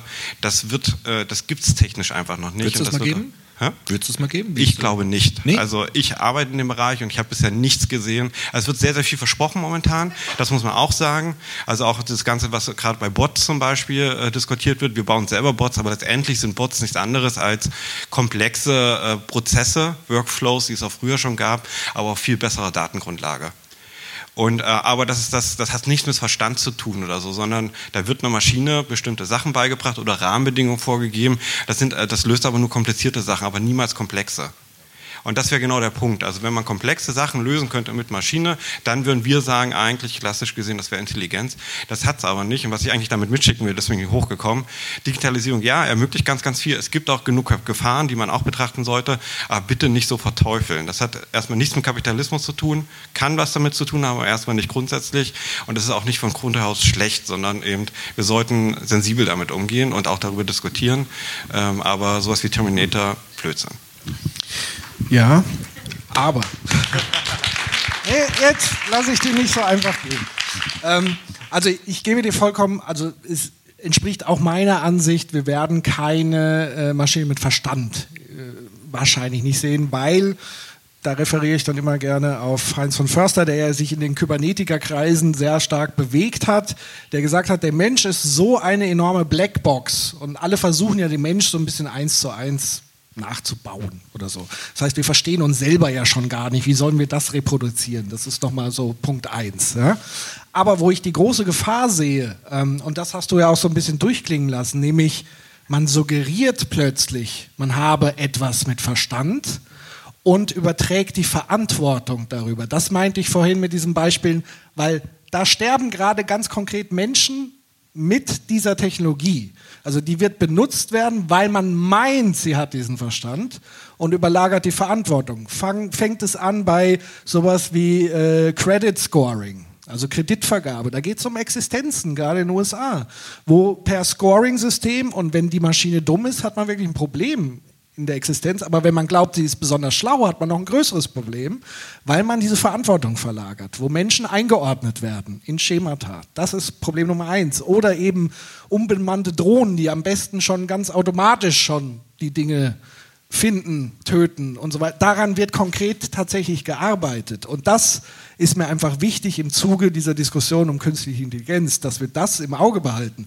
Mir geht es nicht darum zu sagen, wir haben irgendwann vielleicht noch Maschinen, die sich selbstständig machen. Wenn es dumm läuft und man eine Routine etabliert hat, dann vielleicht tatsächlich ja. Aber es hat für mich nichts mit Verstand zu tun. Also da ist vielleicht so ein bisschen die Verwechslung. Das ist, hat nichts mit Verstand zu tun, sondern eher die Gefahr, Verantwortung abzugeben, die man heute hat, mit einigermaßen Verstand. Genau, und du hast indirekt die Antwort für mich gegeben. Das ist nicht, das ist menschengemacht. Ja. Und das, Das ist Entscheidende behauptet, und deswegen muss man eigentlich über Menschen diskutieren und nicht über die Maschine, sondern die Maschine ist nur Mittel zum Zweck letztendlich. Absolut. Und dann aber zu sagen, ähm, Kapitalismus hat damit jetzt weniger zu tun, stimmt dann eben auch nicht, weil auch das ist der Mensch und menschliches Interagieren. Also die Frage, wie, warum agiert ein Mensch so und so, warum weiß ein Manager, dass seine Belegschaft leidet, dass da vielleicht Leute zu Tode kommen, sie in den großen Fabriken in China und so weiter. Warum nimmt er das in Kauf? Es kann aber genau anders. Ich konnte meine Diss beweisen, dass äh, Web 2.0 auch extrem positive Effekte auf Firmen Keine hatte. Frage. Also das, ich glaube- deswegen, also es ist Keine immer beides. Frage, ja. Also die Frage ist ja der Umgang damit. Ja. Und das hast du ja gerade gesagt. Also es kann sein, dass sogar ein Manager aufgrund von großer Datenmenge negativ handelt. Es kann aber genau andersrum sein. Bisher kann es sein, das ist ja auch in der Soziologie hoch und runter äh, diskutiert worden, dass oft eigentlich Manager nicht wissen, was passiert, weil die halt klein gehalten werden aus dem Mittelmanagement. Und dass eigentlich jetzt gerade durch Digitalisierung zum ersten Mal überhaupt ein Kanal besteht zwischen ähm, Vorstandsebene und halt der, der breiten Masse in, in Organisationen und dadurch ganz andere Kommunikationsprozesse entstehen. Und ähm, das sind halt riesen Mehrwerte, die es eigentlich zu unterstützen gilt. Und ähm, ja, also letztendlich, ich wiederhole mich, äh, das Entscheidende ist, dass man auf die Nuancen scha schauen sollte und alles kann positiv oder negativ verwendet werden. Letztendlich ist es nur ein Medium und der Mensch entscheidet, wie man Kommunikation letztendlich äh, benutzt.